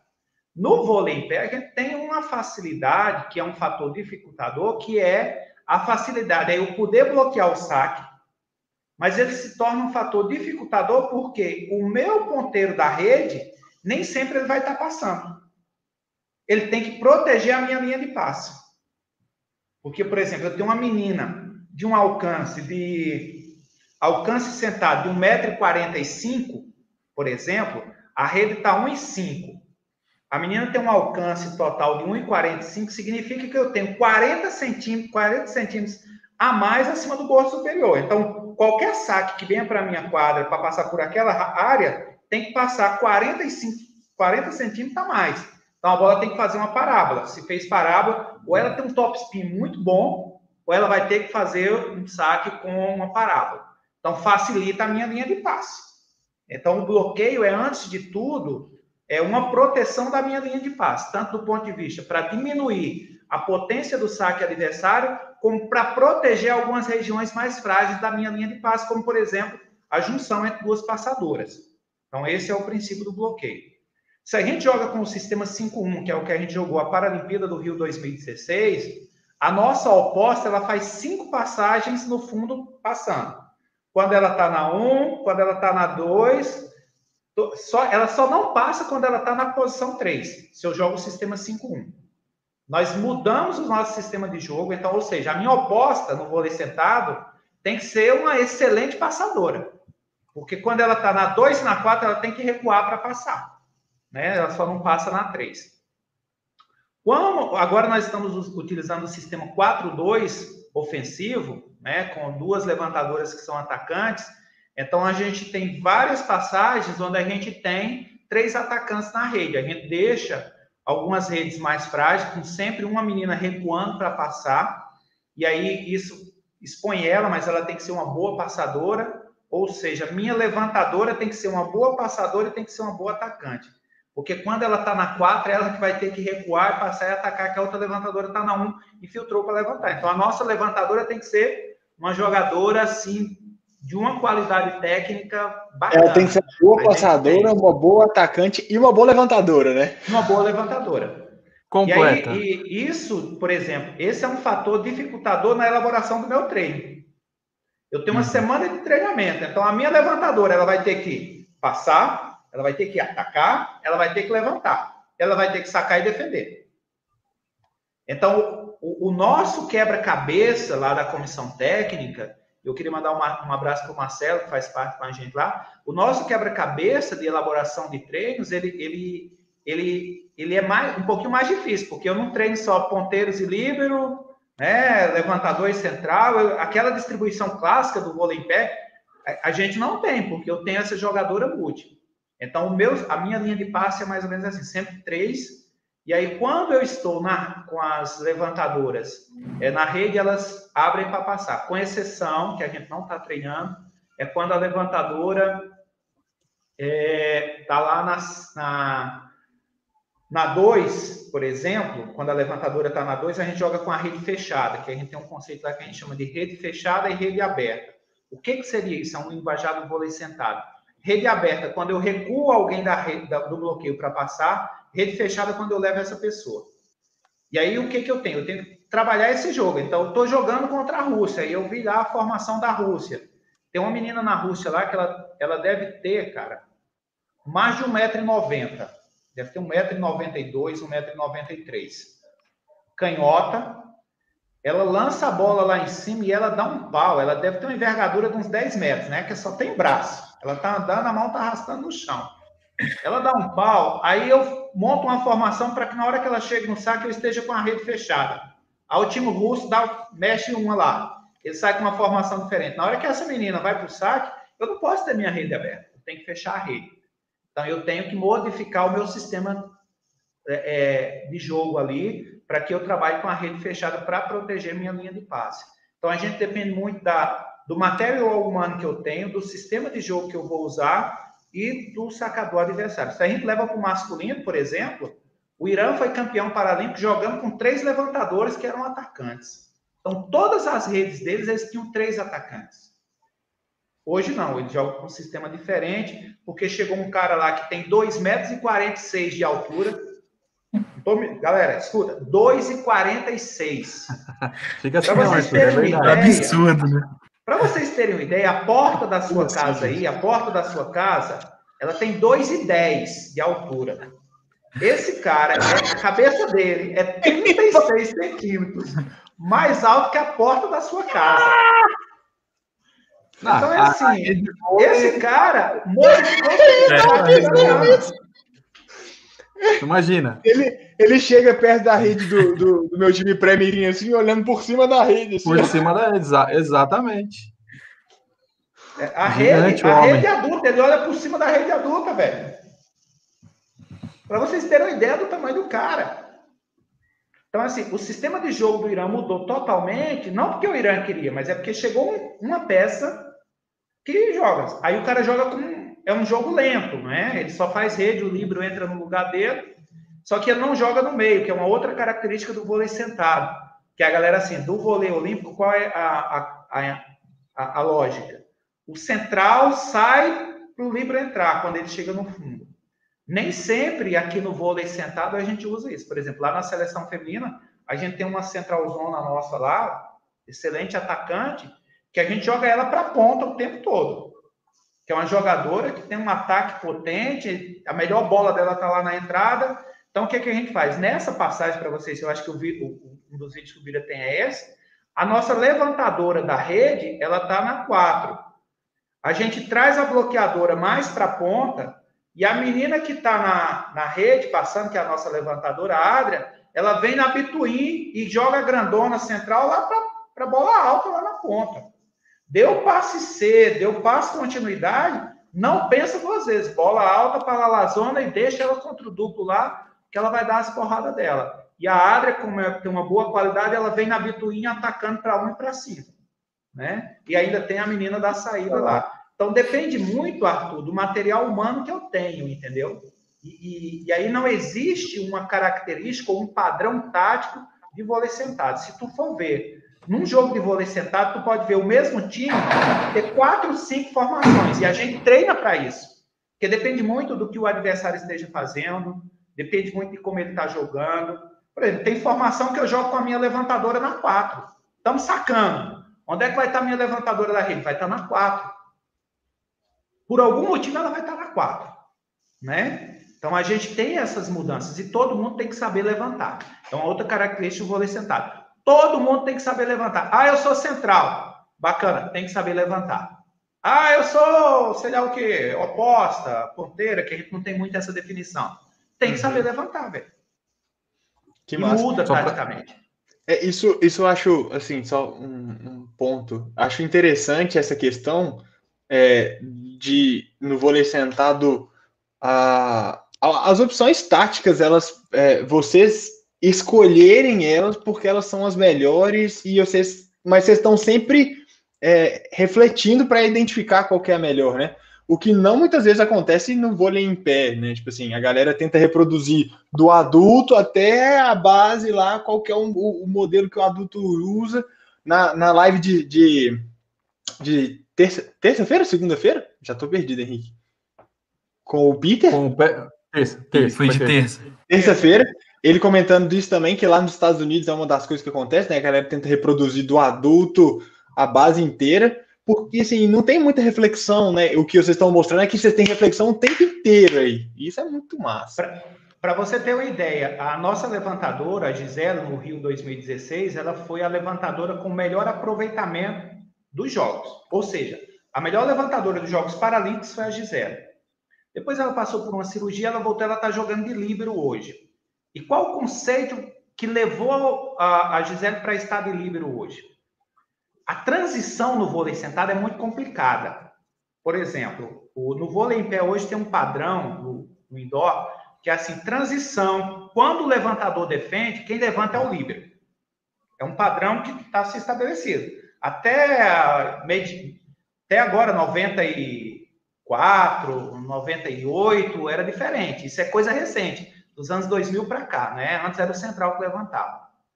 No vôlei em pé, cara, é muito difícil a transição, porque você tem que deslocar a central, tem que fazer um deslocamento na rede, ir lá na extremidade para fazer a ação de bloqueio, depois retornar para uma continuidade. Então, o que, que a gente faz? As nossas continuidades, elas são sempre com o jogador que está no fundo. Então, isso mudou. Nós pegamos a nossa levantadora, colocamos de livro, e a nossa livro não joga na 5, ela joga na 6. Por que, que ela joga na 6? Porque é ali onde vai ter mais bola. Estatisticamente é onde tem mais bola. As bolas, aquela bola, eu falo pererecada, não sei como é que fala em Minas. Sabe aquela bola que toca no bloqueio? Alguém chega de recurso, bola, vai tudo para o meio da quadra. É lá que o jogador mais habilidoso tem que estar para continuidade. E aí a gente trouxe essa jogadora. E aí tem uma outra característica que é própria da identidade do vôlei sentado, que é assim: a bola que veio de, de graça para nossa quadra, esquece três toques. Três toques é do vôlei olímpico indoor. No vôlei sentado, é o, o passe levantamento, defesa levantamento, é o jogo rápido. E por que se explica isso? No vôlei em pé, eu nunca vi ninguém falar isso. Vocês são do vôlei. Se falar, e a galera que está do vôlei, Robinho, tem muita gente que entende. Se eu falar besteira, vocês depois podem falar, ah, pode comentar no chat aí. No vôlei em pé tem três toques, por quê? Porque o cara que vai atacar, que vai fazer a, a cortada, ataque potente para evitar a defesa do outro lado, ele tem que abrir, dar três passadas, pegar a bola o mais alto possível, preferencialmente por cima do bloqueio. Ele leva tempo para isso. No vôlei sentado, a gente não precisa, tá todo mundo no chão. Se tirar a bunda do chão é falta. Então, por que, que eu tenho que dar três toques na bola que vem de graça? Eu fiz uma conta, vendo os tempos. O time adversário saca, por exemplo, o time da Rússia sacou. Sacou. É, esse rally dura três segundos. O time, a sacadora da Rússia leva três segundos para entrar na quadra. Se eu diminuir esse rally, a minha recepção e ataque para dois segundos, na hora que eu atacar essa bola, a linha de defesa do time adversário só vão ter duas jogadoras, não vão ter três. Então eu já ganhei, já levei vantagem nisso. Segundo aspecto, imprevisibilidade. A jogadora que está na extremidade, ela vai atacar ou vai levantar? Se a central dobrar com ela na hora que ela for atacar e ela levantar para o meio e levantar para outra extremidade, vai ser um contra ninguém ou um contra um. Então eu crio uma característica diferente. Então, taticamente, Arthur, o meu jogo muda totalmente. É um outro voleibol que não é o voleibol que vocês conhecem. E isso surte efeito, cara. Lá vai eu falando de novo com o microfone mutado. Parece que começou hoje, né? Tá doido. E desculpa, acho que fez barulho pra vocês aí. Desculpa, eu tava vendo um negócio aqui rapidinho, de jogo também, para tentar mostrar, exemplificar o que o Guedes está falando. Tem um vídeo disso aí, Arthur. Na, na então, verdade, antes, não, antes não, não vou o Guedes, mas. Não, não, é, é só para só, Arthur, exemplificar ah, o que. Falar, Só era para exemplificar o que o Guedes estava falando aí. É, eu fiz um filtro aqui, eu não sei se vou conseguir mostrar do Data Volley direto aqui. Eu fiz dá, um filtro sim, aqui que sim. eu acho que dá, dá né? É, só para exemplificar o que o Guedes está tá falando, sim. não são todas, mas acho que tem duas ou três jogadas aí que, que é exatamente isso que o Guedes falou. A, a Libero jogar pela, pela seis e ela fazer essa, essa jogada, essa, essa ligada rápida, né? E, uhum. e, tem muitas das intenções, não só a Libero, tem outras meninas também, dependendo do momento, estão ali na seis e fazem essa bola rápida. Eu não sei se eu vou conseguir mostrar aqui. Pode, pode falar, Arthur, depois eu mostro isso aí também. Então, à medida que você vai, você vai compartilhar na tela aí, então já vou fazer a minha próxima pergunta, porque eu já estou fazendo muitas perguntas, mas, né? Vocês, é, é, muito bom poder conversar assim e aprender do jeito que está rolando. Aí, é, enfim, a minha próxima pergunta é continuando dentro do jogo mesmo, assim, né? Eu queria saber como que, é, como não, quais são as jogadas do, do, do vôlei sentado, assim, que, do feminino, que mais pontuam e se. Aí, uma, uma, curiosidade que eu queria saber: se os ataques de fundo existem e se eles são eficientes. Eu, eu, eu acho assim: ele, eu, o que mais acontece é, vai depender da equipe também. Por exemplo, Rússia é muito bola pelas extremidades. Não tem, tem tanta bola de fundo, justamente pelo, pelo jeito, pelo sistema que elas usam. É, a gente identifica lá, por exemplo, fazendo nossos estudos, a gente identifica uma levantadora, que teórico para a gente é a nossa é a principal, porém, quando ela está no fundo, na 1, 6 e 5, é, raramente ela infiltra, tá? E na, quando ela quando ela está na 1, quando ela está na 6, ela não infiltra e nem na 5. Então, alguém da rede faz esse levantamento. E, normalmente, tem uma menina na rede. É a que está na 4, que está cruzando com ela, faz o levantamento para frente. Então, faz para ela tá na 4, ela faz para 3 e para 2, mas muitas bolas para extremidade, para 2. Quando ela está no meio, ela e a bola não vem nela, ela ataca. Quando vem nela, ela faz também para as extremidades. Então, 4 e 2. Rodou mais uma, ela chegou lá na 2. É, se a bola não for na mão dela e for novamente para 4, ela talvez vá receber bola, mas fica muito extremidade. Tem ataque, não, não, não que não tenha, tem ataque de meio, tá? mas eu acho que fica muito mais pelas extremidades. Bola de fundo, uma ou outra, quando quebra muito o passe. É, Estados Unidos é, tem, joga um 5-1 clássico, tá? É, como a gente jogava no, no, no, na, na, Paralimpíada, né, com uma levantadora só, era muito rápida para estar tá fazendo isso, e tem uma característica também, por exemplo, quando ela está infiltrando pela 5, a primeira bola não faz da 2,5, ela faz da 4,5, digamos ali. Então o passe é feito direcionado ali para 4 mesmo, onde ela está, ela faz uma bola curta para trás e a bola para frente, é, três e a bola de meio e a bola de saída. Uh, funciona um pouco mais a bola de fundo delas, quando ela está muito, ainda mais é, é, levantando ali na 2,5, 3, aí a bola de fundo deles, deles funciona mais, é, mas não, não é tão eficiente, é mais extremidade também. Tem um bom ataque de meio, mas funciona mais extremidade com a, a header, né, Guedes? É o número 6 lá, 6 é, as, as, com as a 5 e a 6. Funciona mais com elas. E o fundo são elas que fazem também, mas é mais eficiente pelas extremidades. Não sei se deu para explicar aí. E tem... a, gente, a gente tem, Arthur, nós tínhamos. Nossos jogadores de meio não pontuavam, cara, competições, jogos, não conseguiam pontuar.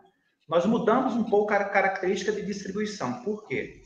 É, nós estamos, a nossa bola de meio, ela, é, agora ela é bem afastada da rede. Ela tem que ser ali 70 centímetros, um metro fora da rede. Para quê? Para aumentar o ângulo de direção para 1 e para 5. Antes a gente jogava com as bolas coladas, a gente não conseguia rodar bolas. Hoje as nossas centrais estão rodando muito mais bolas, mas muito mais. Porque nós mudamos a característica do levantamento. Então, mesmo que o passe vá coladinho na rede, essa bola não vai sair paralela à rede ela vai sair uma diagonal para o fundo. Para que a nossa central ela fique fora da rede, ela fique longe da rede. E aí eu tenho uma angulação maior para 1 para 5. Então, essa é uma característica que a gente está trabalhando lá no colecionador. Nós modificamos isso na seleção, porque nós observamos que nossas centrais não rodavam bola. A gente rodava com a rede de três, mas nossa central não rodava. E aí? Né? Eu exponho minha linha de passe, porque eu abro a menina, ponho uma central lá para quê? Para não rodar bola? Porque chega um momento do jogo que ela não vai receber se ela não roda. Então, nós identificamos, então, nossas centrais hoje estão jogando abertas e aí estão atacando para caramba, está com eficiência muito boa. Ainda não está do jeito que a gente quer. Mas a maior Sim. eficiência são as bolas com o passe A, é as bolas mais rápidas, tanto de meio é. quanto de saída. Né? A bola de saída é, é boa. Isso também, isso é uma outra característica que tem também. É, é, as bolas de meio elas não, não são tão é, é, velozes como a do. Além de ser, né? A gente ter afastado essa bola, a, a, as bolas de, de, de, meio ali elas não são com tanta velocidade como no em pé. Então ela fica meio que parecendo uma meia bola para essa, essa, essa bola de meio, entendeu? Então fica fácil o bloqueio chegar para marcar, até porque às vezes a equipe está marcando ali fechadinho, né? O bloqueio fechado ali a bola vai para o meio alta, chega triplo. Ou chega, é, chega duplo com a, a, base, a ajuda da 2 ou da 4, dependendo de onde a, a central tiver. Então, isso era uma coisa que a gente lá no começo falava, ó, tenta fazer essa bola mais, mais com mais velocidade. A gente até consegue fazer, volte e meia sai um ataque e outro. Mas o que está fazendo mais diferença é isso que eles falou, atacar mais afastado. Tanto uma primeira bola como uma, um chute meio, que a gente tem essas, essas bolas também, quando ela sai mais afastada, tem mais eficiência. E sempre bico da, da quadra. Então ela tá no meio, na 3 aqui, atacando, ela sempre vai buscar a positiva ou a negativa. Nunca ataca pelo meio. Quer dizer, ataca centralizado, gente, né?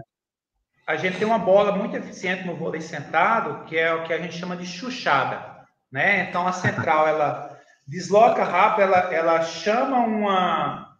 Por exemplo, chama uma chute, e ela vai, sai para o chute e desloca em direção a levantadora, jogando tudo lá para uma positiva. E ela vem com a mão em cima.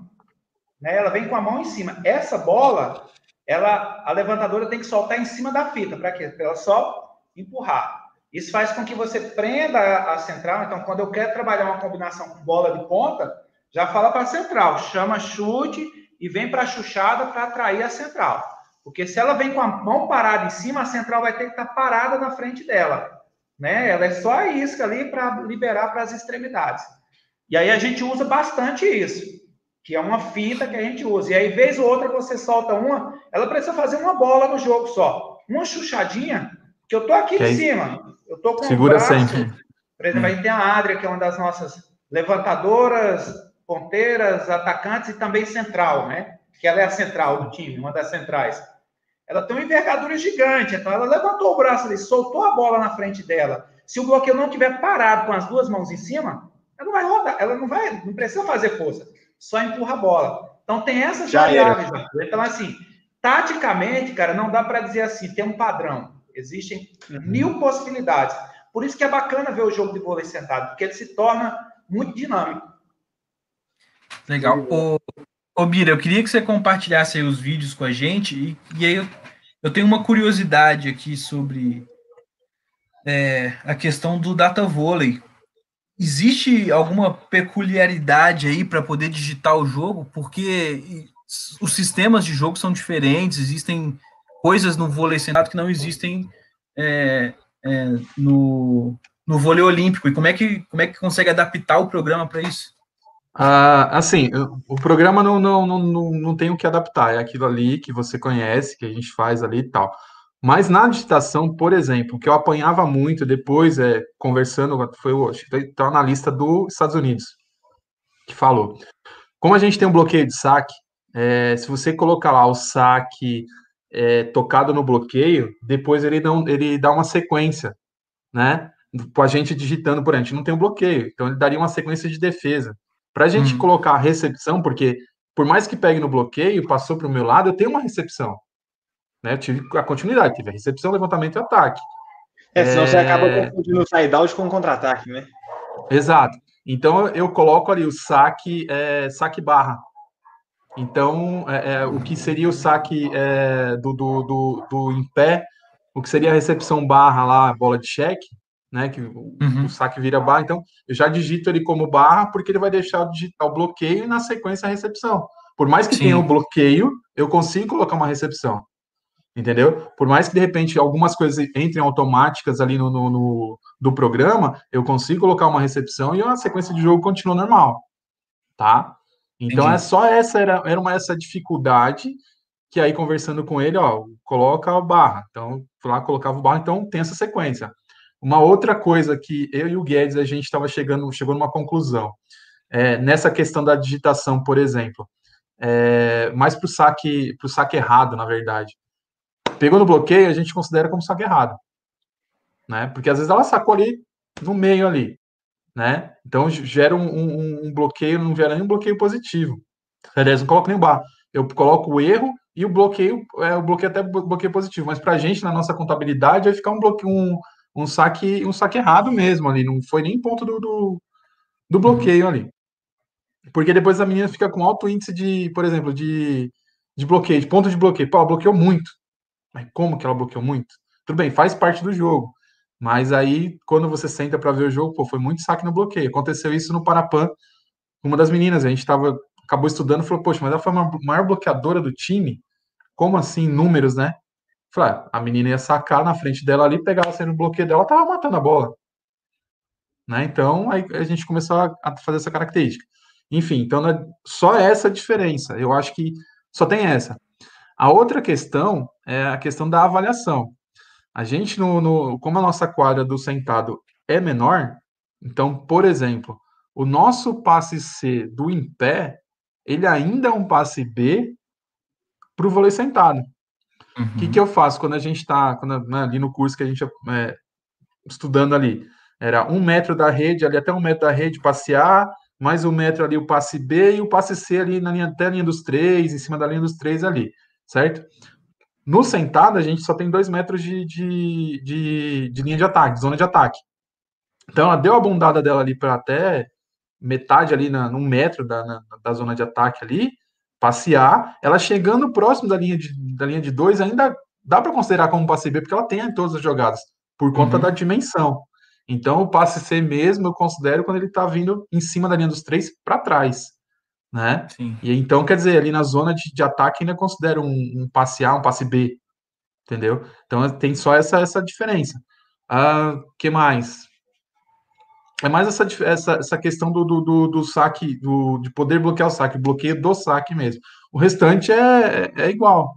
Então, não uhum. tem muita diferença, não, entendeu? Não, não tem nada muito assim ah, diferente de e adaptação de programa nenhuma. É a mesma, uhum. a mesma coisa que a gente tem para você, que, que a gente tem em pé, a chamada de levantador. É complicado a questão da chamada, da, da chamada de levantador, porque dependendo da equipe, você não tem uma levantadora fixa. Então, você chama, colocar, por exemplo, a K1, a K2, é, você não tem como colocar. Porque nem sempre é. vai ser aquela levantadora que vai fazer, e nem sempre é aquela primeira bola de tempo que ela está chamando. Aí foi uma outra coisa que eu acabei fazendo. Por exemplo, toda bola centralizada no meio, por mais que ela não saia rápida, eu coloco como K1 para determinar que aquela bola foi pelo meio. Então, naquela rede uhum. ali onde a levantadora está na 2, aquela meia bola no meio, ela chamou a menina no meio. Entendeu? Porque não tem uma, uma, uma chamada para bola de, né? Então a gente acabou. É, só você inventasse outras bolas, mas também ia. ia Isso, então é só essa bola aí porque depois tem a cassete, né, tem o chute meio, tem o tempo esquerda, e a gente vai determinando aí, vai juntando, às vezes não, não tem tanto tempo esquerda, junta tudo, esquerda com tempo cabeça, e para analisar, uhum. né? E, enfim, é, é, só isso, mas é, é na, na, sentando e analisando, vendo o jogo mesmo e conversando. Olha, vamos considerar isso, vamos considerar aquilo, entendeu? Para a gente chegar num consenso para a gente poder estudar. Senão não, não, não sai. É, acho que é basicamente isso, Henrique. Não, não tem muito segredo, não. O... Compa compartilhe os vídeos aí com a gente. Então, gente Vou colocar lá, exemplificando lá, como a gente falou do, do da questão lá do Guedes, tá? Primeiro. É...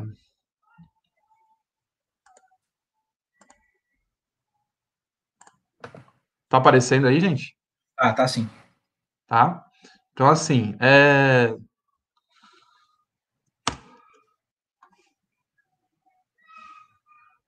Essa bola que a Gisele fez foi uma bola de contra-ataque, que ela estava no meio e fez o levantamento, tá? As outras bolas acabaram tendo dois, dois ou três toques antes do ataque, tá? Mas olha lá, essa, essa que seria, a menina estava na 1. Então, esse conceito da bola de primeira aí que a gente está tá colocando para as meninas, uhum. tá? Tem mais uma bem clássica aqui que o Guedes estava que exemplificou. Se não me engano, é. Não, ainda não é essa. Bom, enfim. É a recepção aí. Essa foi na recepção, né? Foi direto. É, a gente faz na recepção também, né? Se também, também tem na recepção. Da Núria, né, Bira? Da Núria na recepção, acho que você não É a recepção levantamento, né? Ah lá, isso. Viu? Tá. Sim. Deixa eu ver. Saque veio fácil, já liga direto. Ó. Então, essa, essa é a, a característica lá que a gente estava falando. Também foi uma intenção de bola lá, né, ligada de primeira.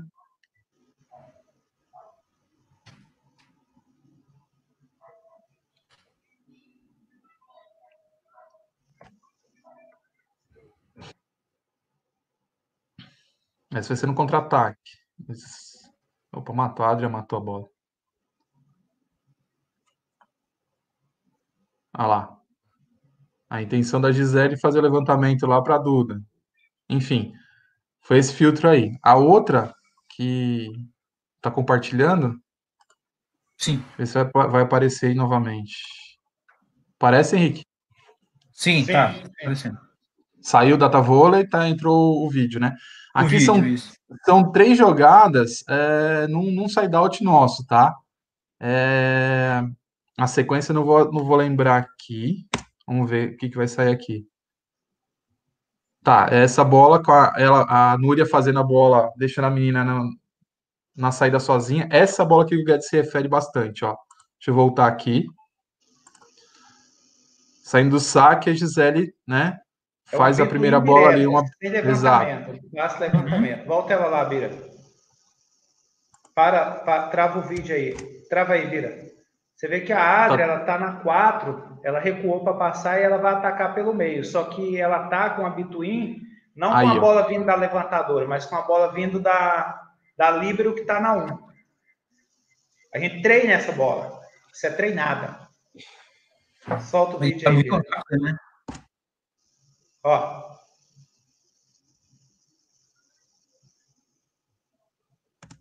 E a, a, a terceira bola. né?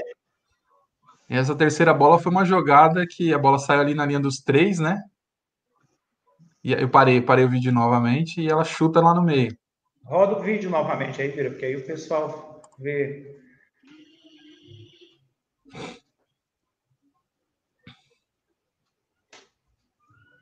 Olha lá. Essa, essa é uma bola que a gente tem treinado bastante, né?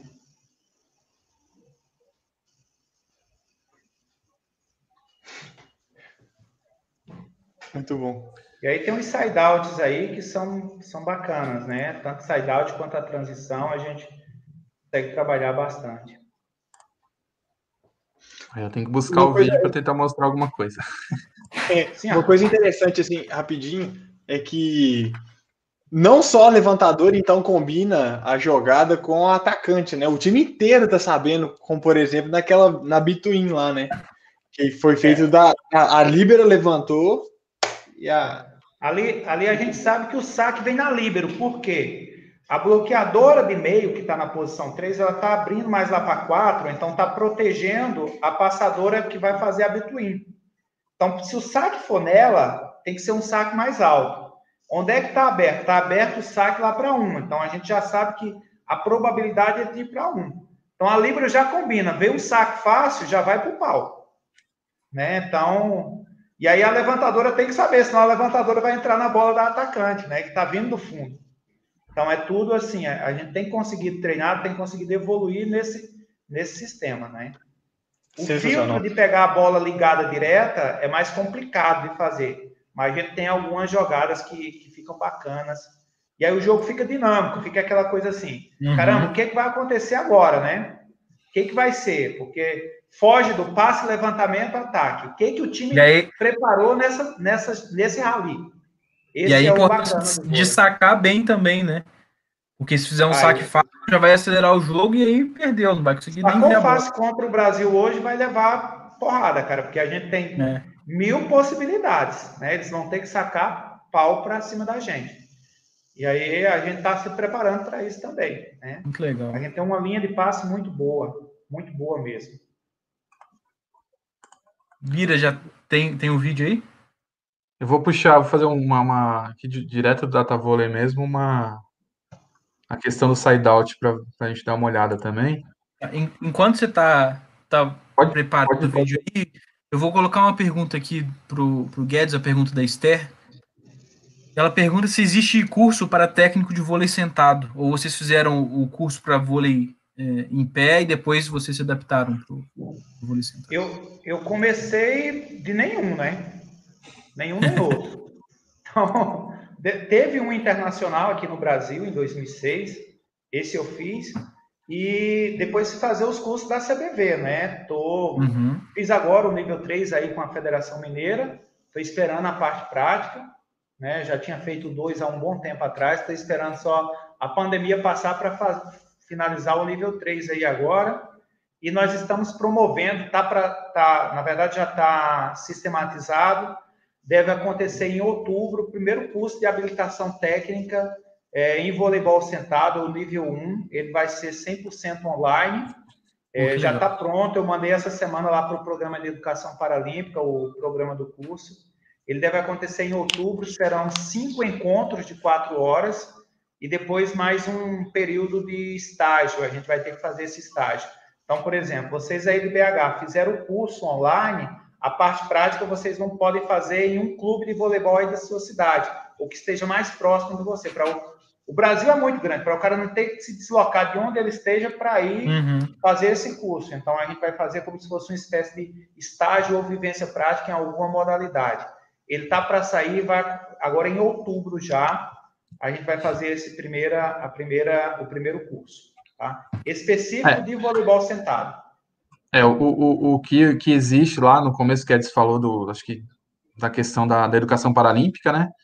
Que são cursos que, que a instituição é, solicita ao CPB e o CPB, aí a instituição vai, sei lá, vai solicitar um curso de bocha, de vôlei sentado, e aí acaba tendo esse curso de capacitação pelo CPB, nada ligado, na, é, é, ligado à CBV, né, a CBVD, mas não é um curso de nível, que nem esse que o Guedes está falando, uhum. entendeu? Então, e são assim, é, vai depender da, do, do da instituição que vai chamar. Então, Guedes foi dar curso na Paraíba, eu fiz aqui por São Paulo, e assim eu fiz, né, fui acabar dando curso aqui por São Paulo, e vai sempre da, da instituição, então não é, não, não, tem ainda, né, vai ter, vai ser lançado esse agora. E aí, esse, é, esse curso que o Bira falou é um de capacitação, ele é de três dias, mas com voleibol são só dois dias, um dia é de esporte paralímpico em geral. Uhum. E aí eu já rodei aí o Brasil todo, de norte a sul nós já rodamos dando esse curso de capacitação, mas agora está no forno para sair o curso de habilitação técnica nível 1. E aí para fazer o curso de habilitação nível, nível 1, Henrique, é, todo mundo tem que fazer o curso de introdução ao esporte paralímpico que está disponível lá no site do CPB. Então, um curso rápido você faz aí, em uhum. duas horas você consegue matar esse curso. É, o curso está lá marcando de, marcando de três horas, mas aí se você sentar para fazer rapidinho ali, prestar atenção, acho que menos de três horas você acaba matando, né? Eu acabei levando um pouquinho mais porque vai fazer uma coisa, vai outra, e assim vai. É, vou, vou tentar compartilhar aqui de novo, tá? Direto do Data Volley, tá, Henrique, de novo, lá o, a gente fez o fiz o filtro para mostrar o side out nosso lá, tá? Isso aqui são jogos do do Parapan, tá? Nosso jogo contra os Estados Unidos, acho que primeiro, acho que é, acho que é a final aí, se eu não me engano. Tá?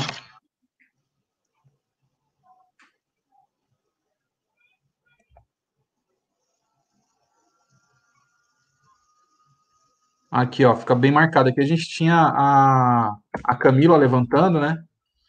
E aí fica a Duda, a nossa levantadora, uma das levantadoras, ela tá lá na ponta e vem atacar pelo meio, tá? Deixa eu ver se essa jogadora lá. Ela faz o deslocamento para atacar pelo meio.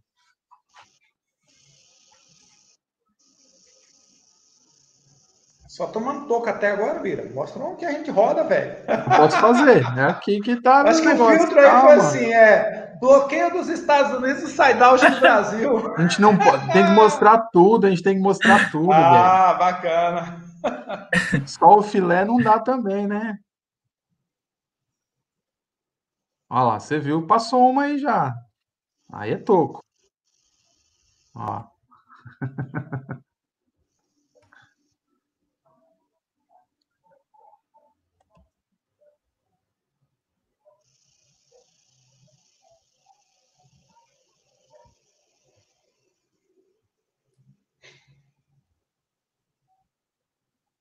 viu a bola de meio? Ela vem, ela, ela não é tão rápida, ela fica mais alta.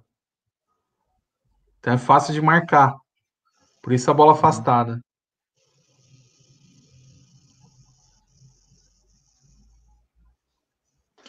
Só, só uma pergunta aqui, que isso é uma coisa que eu não, não nunca tinha reparado. Uh, mas onde que os treinadores podem ficar perto da quadra? Eles podem ficar perto, não podem? Tem que ficar sentada? Que eu tô olhando aqui, eu não, não sei se eu tô enxergando, ou você tá agachado ali? Não, é, é, é o Guedes está agachado, mas ele pode ficar em pé, né? Você tá vendo o Guedes lá do outro lado, então uhum. tem uma área limite ali, né? Tem a pontilhada é, para isso, fora. Isso é semelhante, semelhante. É. Então ele pode ficar em pé, normal. É, a, a regra do vôlei, do vôlei sentado é a mesma do vôlei em pé, em relação a, a, a, ao espaço né, de jogo, quadra, não, não, não digo as dimensões, mas uhum. tem o mesário, tem o banco de reservas ali onde o técnico vai ficar com assistente, com o preparador físico, médico, os atletas, área de aquecimento lá no fundo, é, os árbitros, né? Você tá vendo aí só o primeiro árbitro, mas o segundo árbitro está do outro lado aqui, mas ele não aparece no vídeo. Em algumas jogadas ele aparece.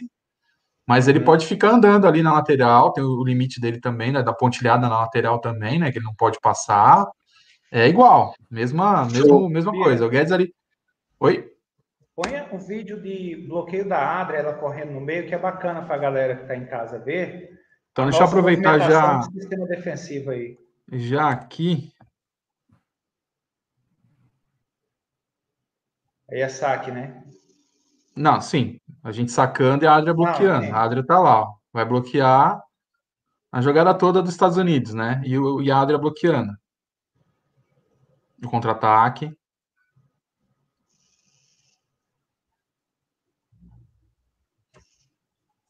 Uma melhoradinha aqui só para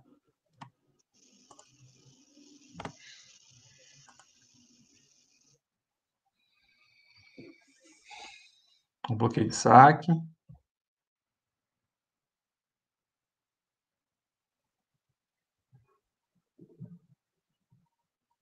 O tanto que é difícil, né?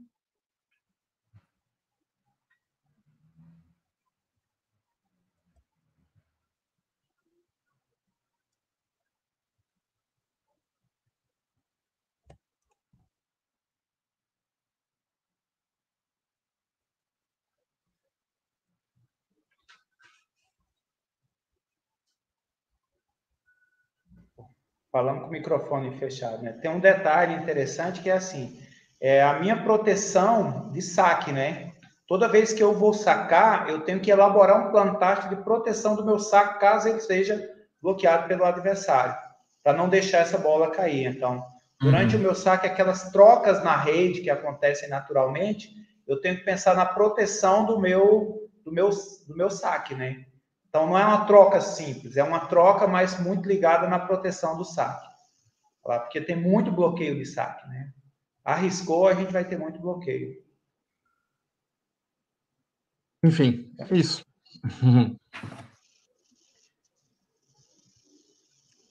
certo? Certo. Opa, Fechei de novo. Voltou. Pô, muito legal. Vou só colocar na tela aqui também para todo mundo ver, né? O, o site do CPB. Quem tiver interesse de ir lá ver o, o curso que eles, eles falaram agora há pouco da educação paralímpica. É isso mesmo, falei o nome certo, né? Isso. É, beleza. Acessem lá para ver um pouquinho sobre o curso também. Arthur, tem mais alguma pergunta aí? Já. Opa, não, já, já fui já foi muito aprendizado por hoje. Tem que dar uma absorvida antes para a próxima, a próxima temporada. Cara, eu. Então, seguinte, eu também. Tô, gostei demais do nosso papo, estou muito feliz, assim. Eu é, ouso dizer que foi uma das lives que eu mais aprendi aqui no nosso canal até hoje. E realmente foi muita informação nova e com muita qualidade aí dos nossos dois convidados. É, queria agradecer aos dois pela presença. Já vamos, é, agora que nós estamos mais em contato, a gente vai mantendo contato para próximas oportunidades. Vamos criar coisas juntos também para o crescimento do esporte paralímpico. É, vou passar a palavra para o Arthur para as considerações finais e a gente caminha para o nosso encerramento. Arthur. Bom, é, queria agradecer Henrique, é, o Bira, o Guedes, muito obrigado pela disponibilidade de vocês poderem conversar com a gente. Queria agradecer muito também quem está assistindo a gente, é, que teve a disponibilidade também e, tá, e várias pessoas aí sempre nos apoiando. Queria, sempre falo isso também, né? Que é um conteúdo que a gente faz com, com muito carinho, é, tentando trazer pessoas de sempre que vão contribuir pra, com a formação e então, tipo, quem está assistindo, divulga, manda para quem, quem acha que vai fazer diferença. Porque uma das coisas que eu, que eu achei muito interessante daqui é que a gente veio falar de, de, de voleibol sentado e, e tenho certeza que todo mundo que assistiu aprendeu muito, mas é, o conhecimento não ficou só no voleibol sentado, né? E todas as, as relações em que a gente foi fazendo, com certeza, quem está no, no voleibol é, quem é do voleibol olímpico mesmo, né, em pé, com certeza também consegue fazer, é, ganhar muito com a conversa de hoje. Muito obrigado, valeu demais. Legal. É, Guedes, por favor, suas considerações finais para a gente. Cara, primeiramente é um prazer discutir voleibol, né? Porque a, a a maioria das atividades que eu participo, que a galera me convida, é geralmente para que eu possa falar sobre o voleibol sentado. É mais em, forma de apresentação. A gente não discute muito voleibol sentado. E aí vocês elevaram o sarrafo lá em cima, porque vocês discutem voleibol de alto nível. A galera que vem aqui é só só fera. Então, o que que isso aumentou muito a minha responsabilidade a do Bira em discutir voleibol no nível lá em cima, né? Então é muito bacana poder conversar e dialogar com o pessoal que entende de voleibol, né? Então isso é muito bacana. Espero que o, o pessoal que esteja nos ouvindo aí tenham conseguido absorver algumas coisas e fico assim muito feliz em estar tá podendo conversar sobre voleibol, voleibol sentado, né, com quem entende de voleibol. Acho que esse foi o grande diferencial dessa dessa live aí, uma discussão no nível lá em cima, porque vocês entendem de voleibol. Aí a coisa o diálogo flui, não é? Precisamos marcar mais vezes para conversar sobre voleibol, né? Então, talvez menos formal, no espaço menos formal para a gente discutir. E aí, quando a gente vê algumas coisas, é, é, se tu vê o, os sérvios jogando, o próprio Brasil já tem os franceses, aquela bola de graça lá na 1 que a gente ensina para os nossos jogadores lá do vôlei olímpico indoor, ah, tá de graça, levantador tá no fundo, joga lá na 1, velho, os caras estão ligando direto até para o meio. Né? Então, é uma tendência aí de evolução do voleibol tornar-se mais rápido. Quebrou, jogou para um na mão do levantador, velho. O levantador que passa na mão do livro, daqui uns dias podem anotar isso aí. Esse levantador não vai ter mais espaço, não. Esse levantador vai ter que dar conta de levantar da um essas bolas para ponta, para saída, seja lá para onde for. Foi o tempo do, do livro levantar essa bola que vem de graça, viu? O cara no jogo, com um passe ser um passo continuidade, o cara dá conta de botar na ponta, por que, que a bola que vem do outro lado ele não dá conta? O atacante não já se preparou. Então é uma tendência, você já vê aí nos jogos de alto nível alguns levantadores ousados fazendo isso, né? O Bruninho de vez em quando apronta umas dessas. Mas é uma tendência que eu acredito que vá pro, vai chegar, principalmente se lá na base vocês começarem a trabalhar isso. Vai chegar um momento que o jogo de vôlei vai ficar mais rápido do que do que está hoje, nessas bolas de graça. Uhum. Sim. É isso. Obrigado ao pessoal que está nos acompanhando. Valeu. Pira. Bom, é, agradecer a oportunidade aí de estar, tá, tá falando, né, discutindo sobre o voleibol, mostrando um pouco do, do, do, do vôlei sentado aí, que, como a gente estava falando, né, um, uns teve a oportunidade de aprender na faculdade, ver na faculdade, eu não tive, né, como eu falei no começo, é, algumas pessoas devem estar assistindo aí, deve ser a primeira vez que está vendo, né? E, e, com certeza isso aqui é de, de grande valia. É, foi muito bom, muito bom mesmo, e só tenho a agradecer essa oportunidade. Enfim, isso. Valeu. Muito obrigado aos nossos dois convidados. É, obrigado, Arthur, pela parceria de sempre. A galera que está assistindo a gente, obrigado. Procurem aí nossos nossos outros vídeos, nossos outros áudios, quem prefere ouvir. Pode falar, Bira. Só, só, um detalhe, quem quiser ver mais alguma coisa de voleibol, o jogo inteiro, tem o meu, eu tenho um canalzinho, um canal no YouTube que eu coloco alguns vídeos lá. É o Biratã Curupaná é o, o nome do. Se procurar lá com Biratã Curupaná, vai achar o, o, a página e tem a sequência de jogos da Paralimpíada. Se eu não me engano, acho que eu coloquei todos. Do Parapan eu tenho certeza, então da Paralimpíada acho que só o bronze. Tá? E alguns jogos, dois jogos do Mundial, se eu não me engano. Eu vou estar alimentando mais com outros jogos nossos mais antigos. E, e enfim, quem quiser ter a oportunidade de ver o jogo inteiro, tá lá. Pô, legal. E as redes sociais da confederação, o pessoal fica sabendo tudo que acontece no vôlei, no cbvd. Sim, sim. É CBVD, né, Bira? É, é www.cbvd.org.br. Tem um Instagram tá. também da CBVD. É, CBVD, agora eu não lembro o restante, mas é arroba CBVD já acha ela lá facinho. É, acho que é CBVD underline vôlei sentado. Isso, Isso, aí o, tem um canal Isso. no YouTube deles também, tá? Da, da, da confederação, Facebook também. Tá bom? Era isso, era só esse detalhe. Não, ótimo, ótimo. Boa. Mais, mais é, material para a galera pesquisar. Então, além dos vídeos aí que o Bira falou, para quem tiver interesse em conhecer mais, é, quiser ouvir falar sobre voleibol, procure os nossos outros vídeos, ou procure lá no, nas plataformas de podcast os áudios. Se preparem que na próxima semana tem maratona de live aqui. É, nós já estamos preparando. Nas próximas três semanas vamos ter maratona. Em Agora em setembro a gente vai ter algumas novidades no canal, fiquem ligados, sigam a gente, se inscrevam aí no canal para não perder nada. Beleza? Valeu, gente, muito obrigado. Tchau, tchau. A gente se encontra na semana que vem. Obrigado, gente. Um abraço. Fique com Deus.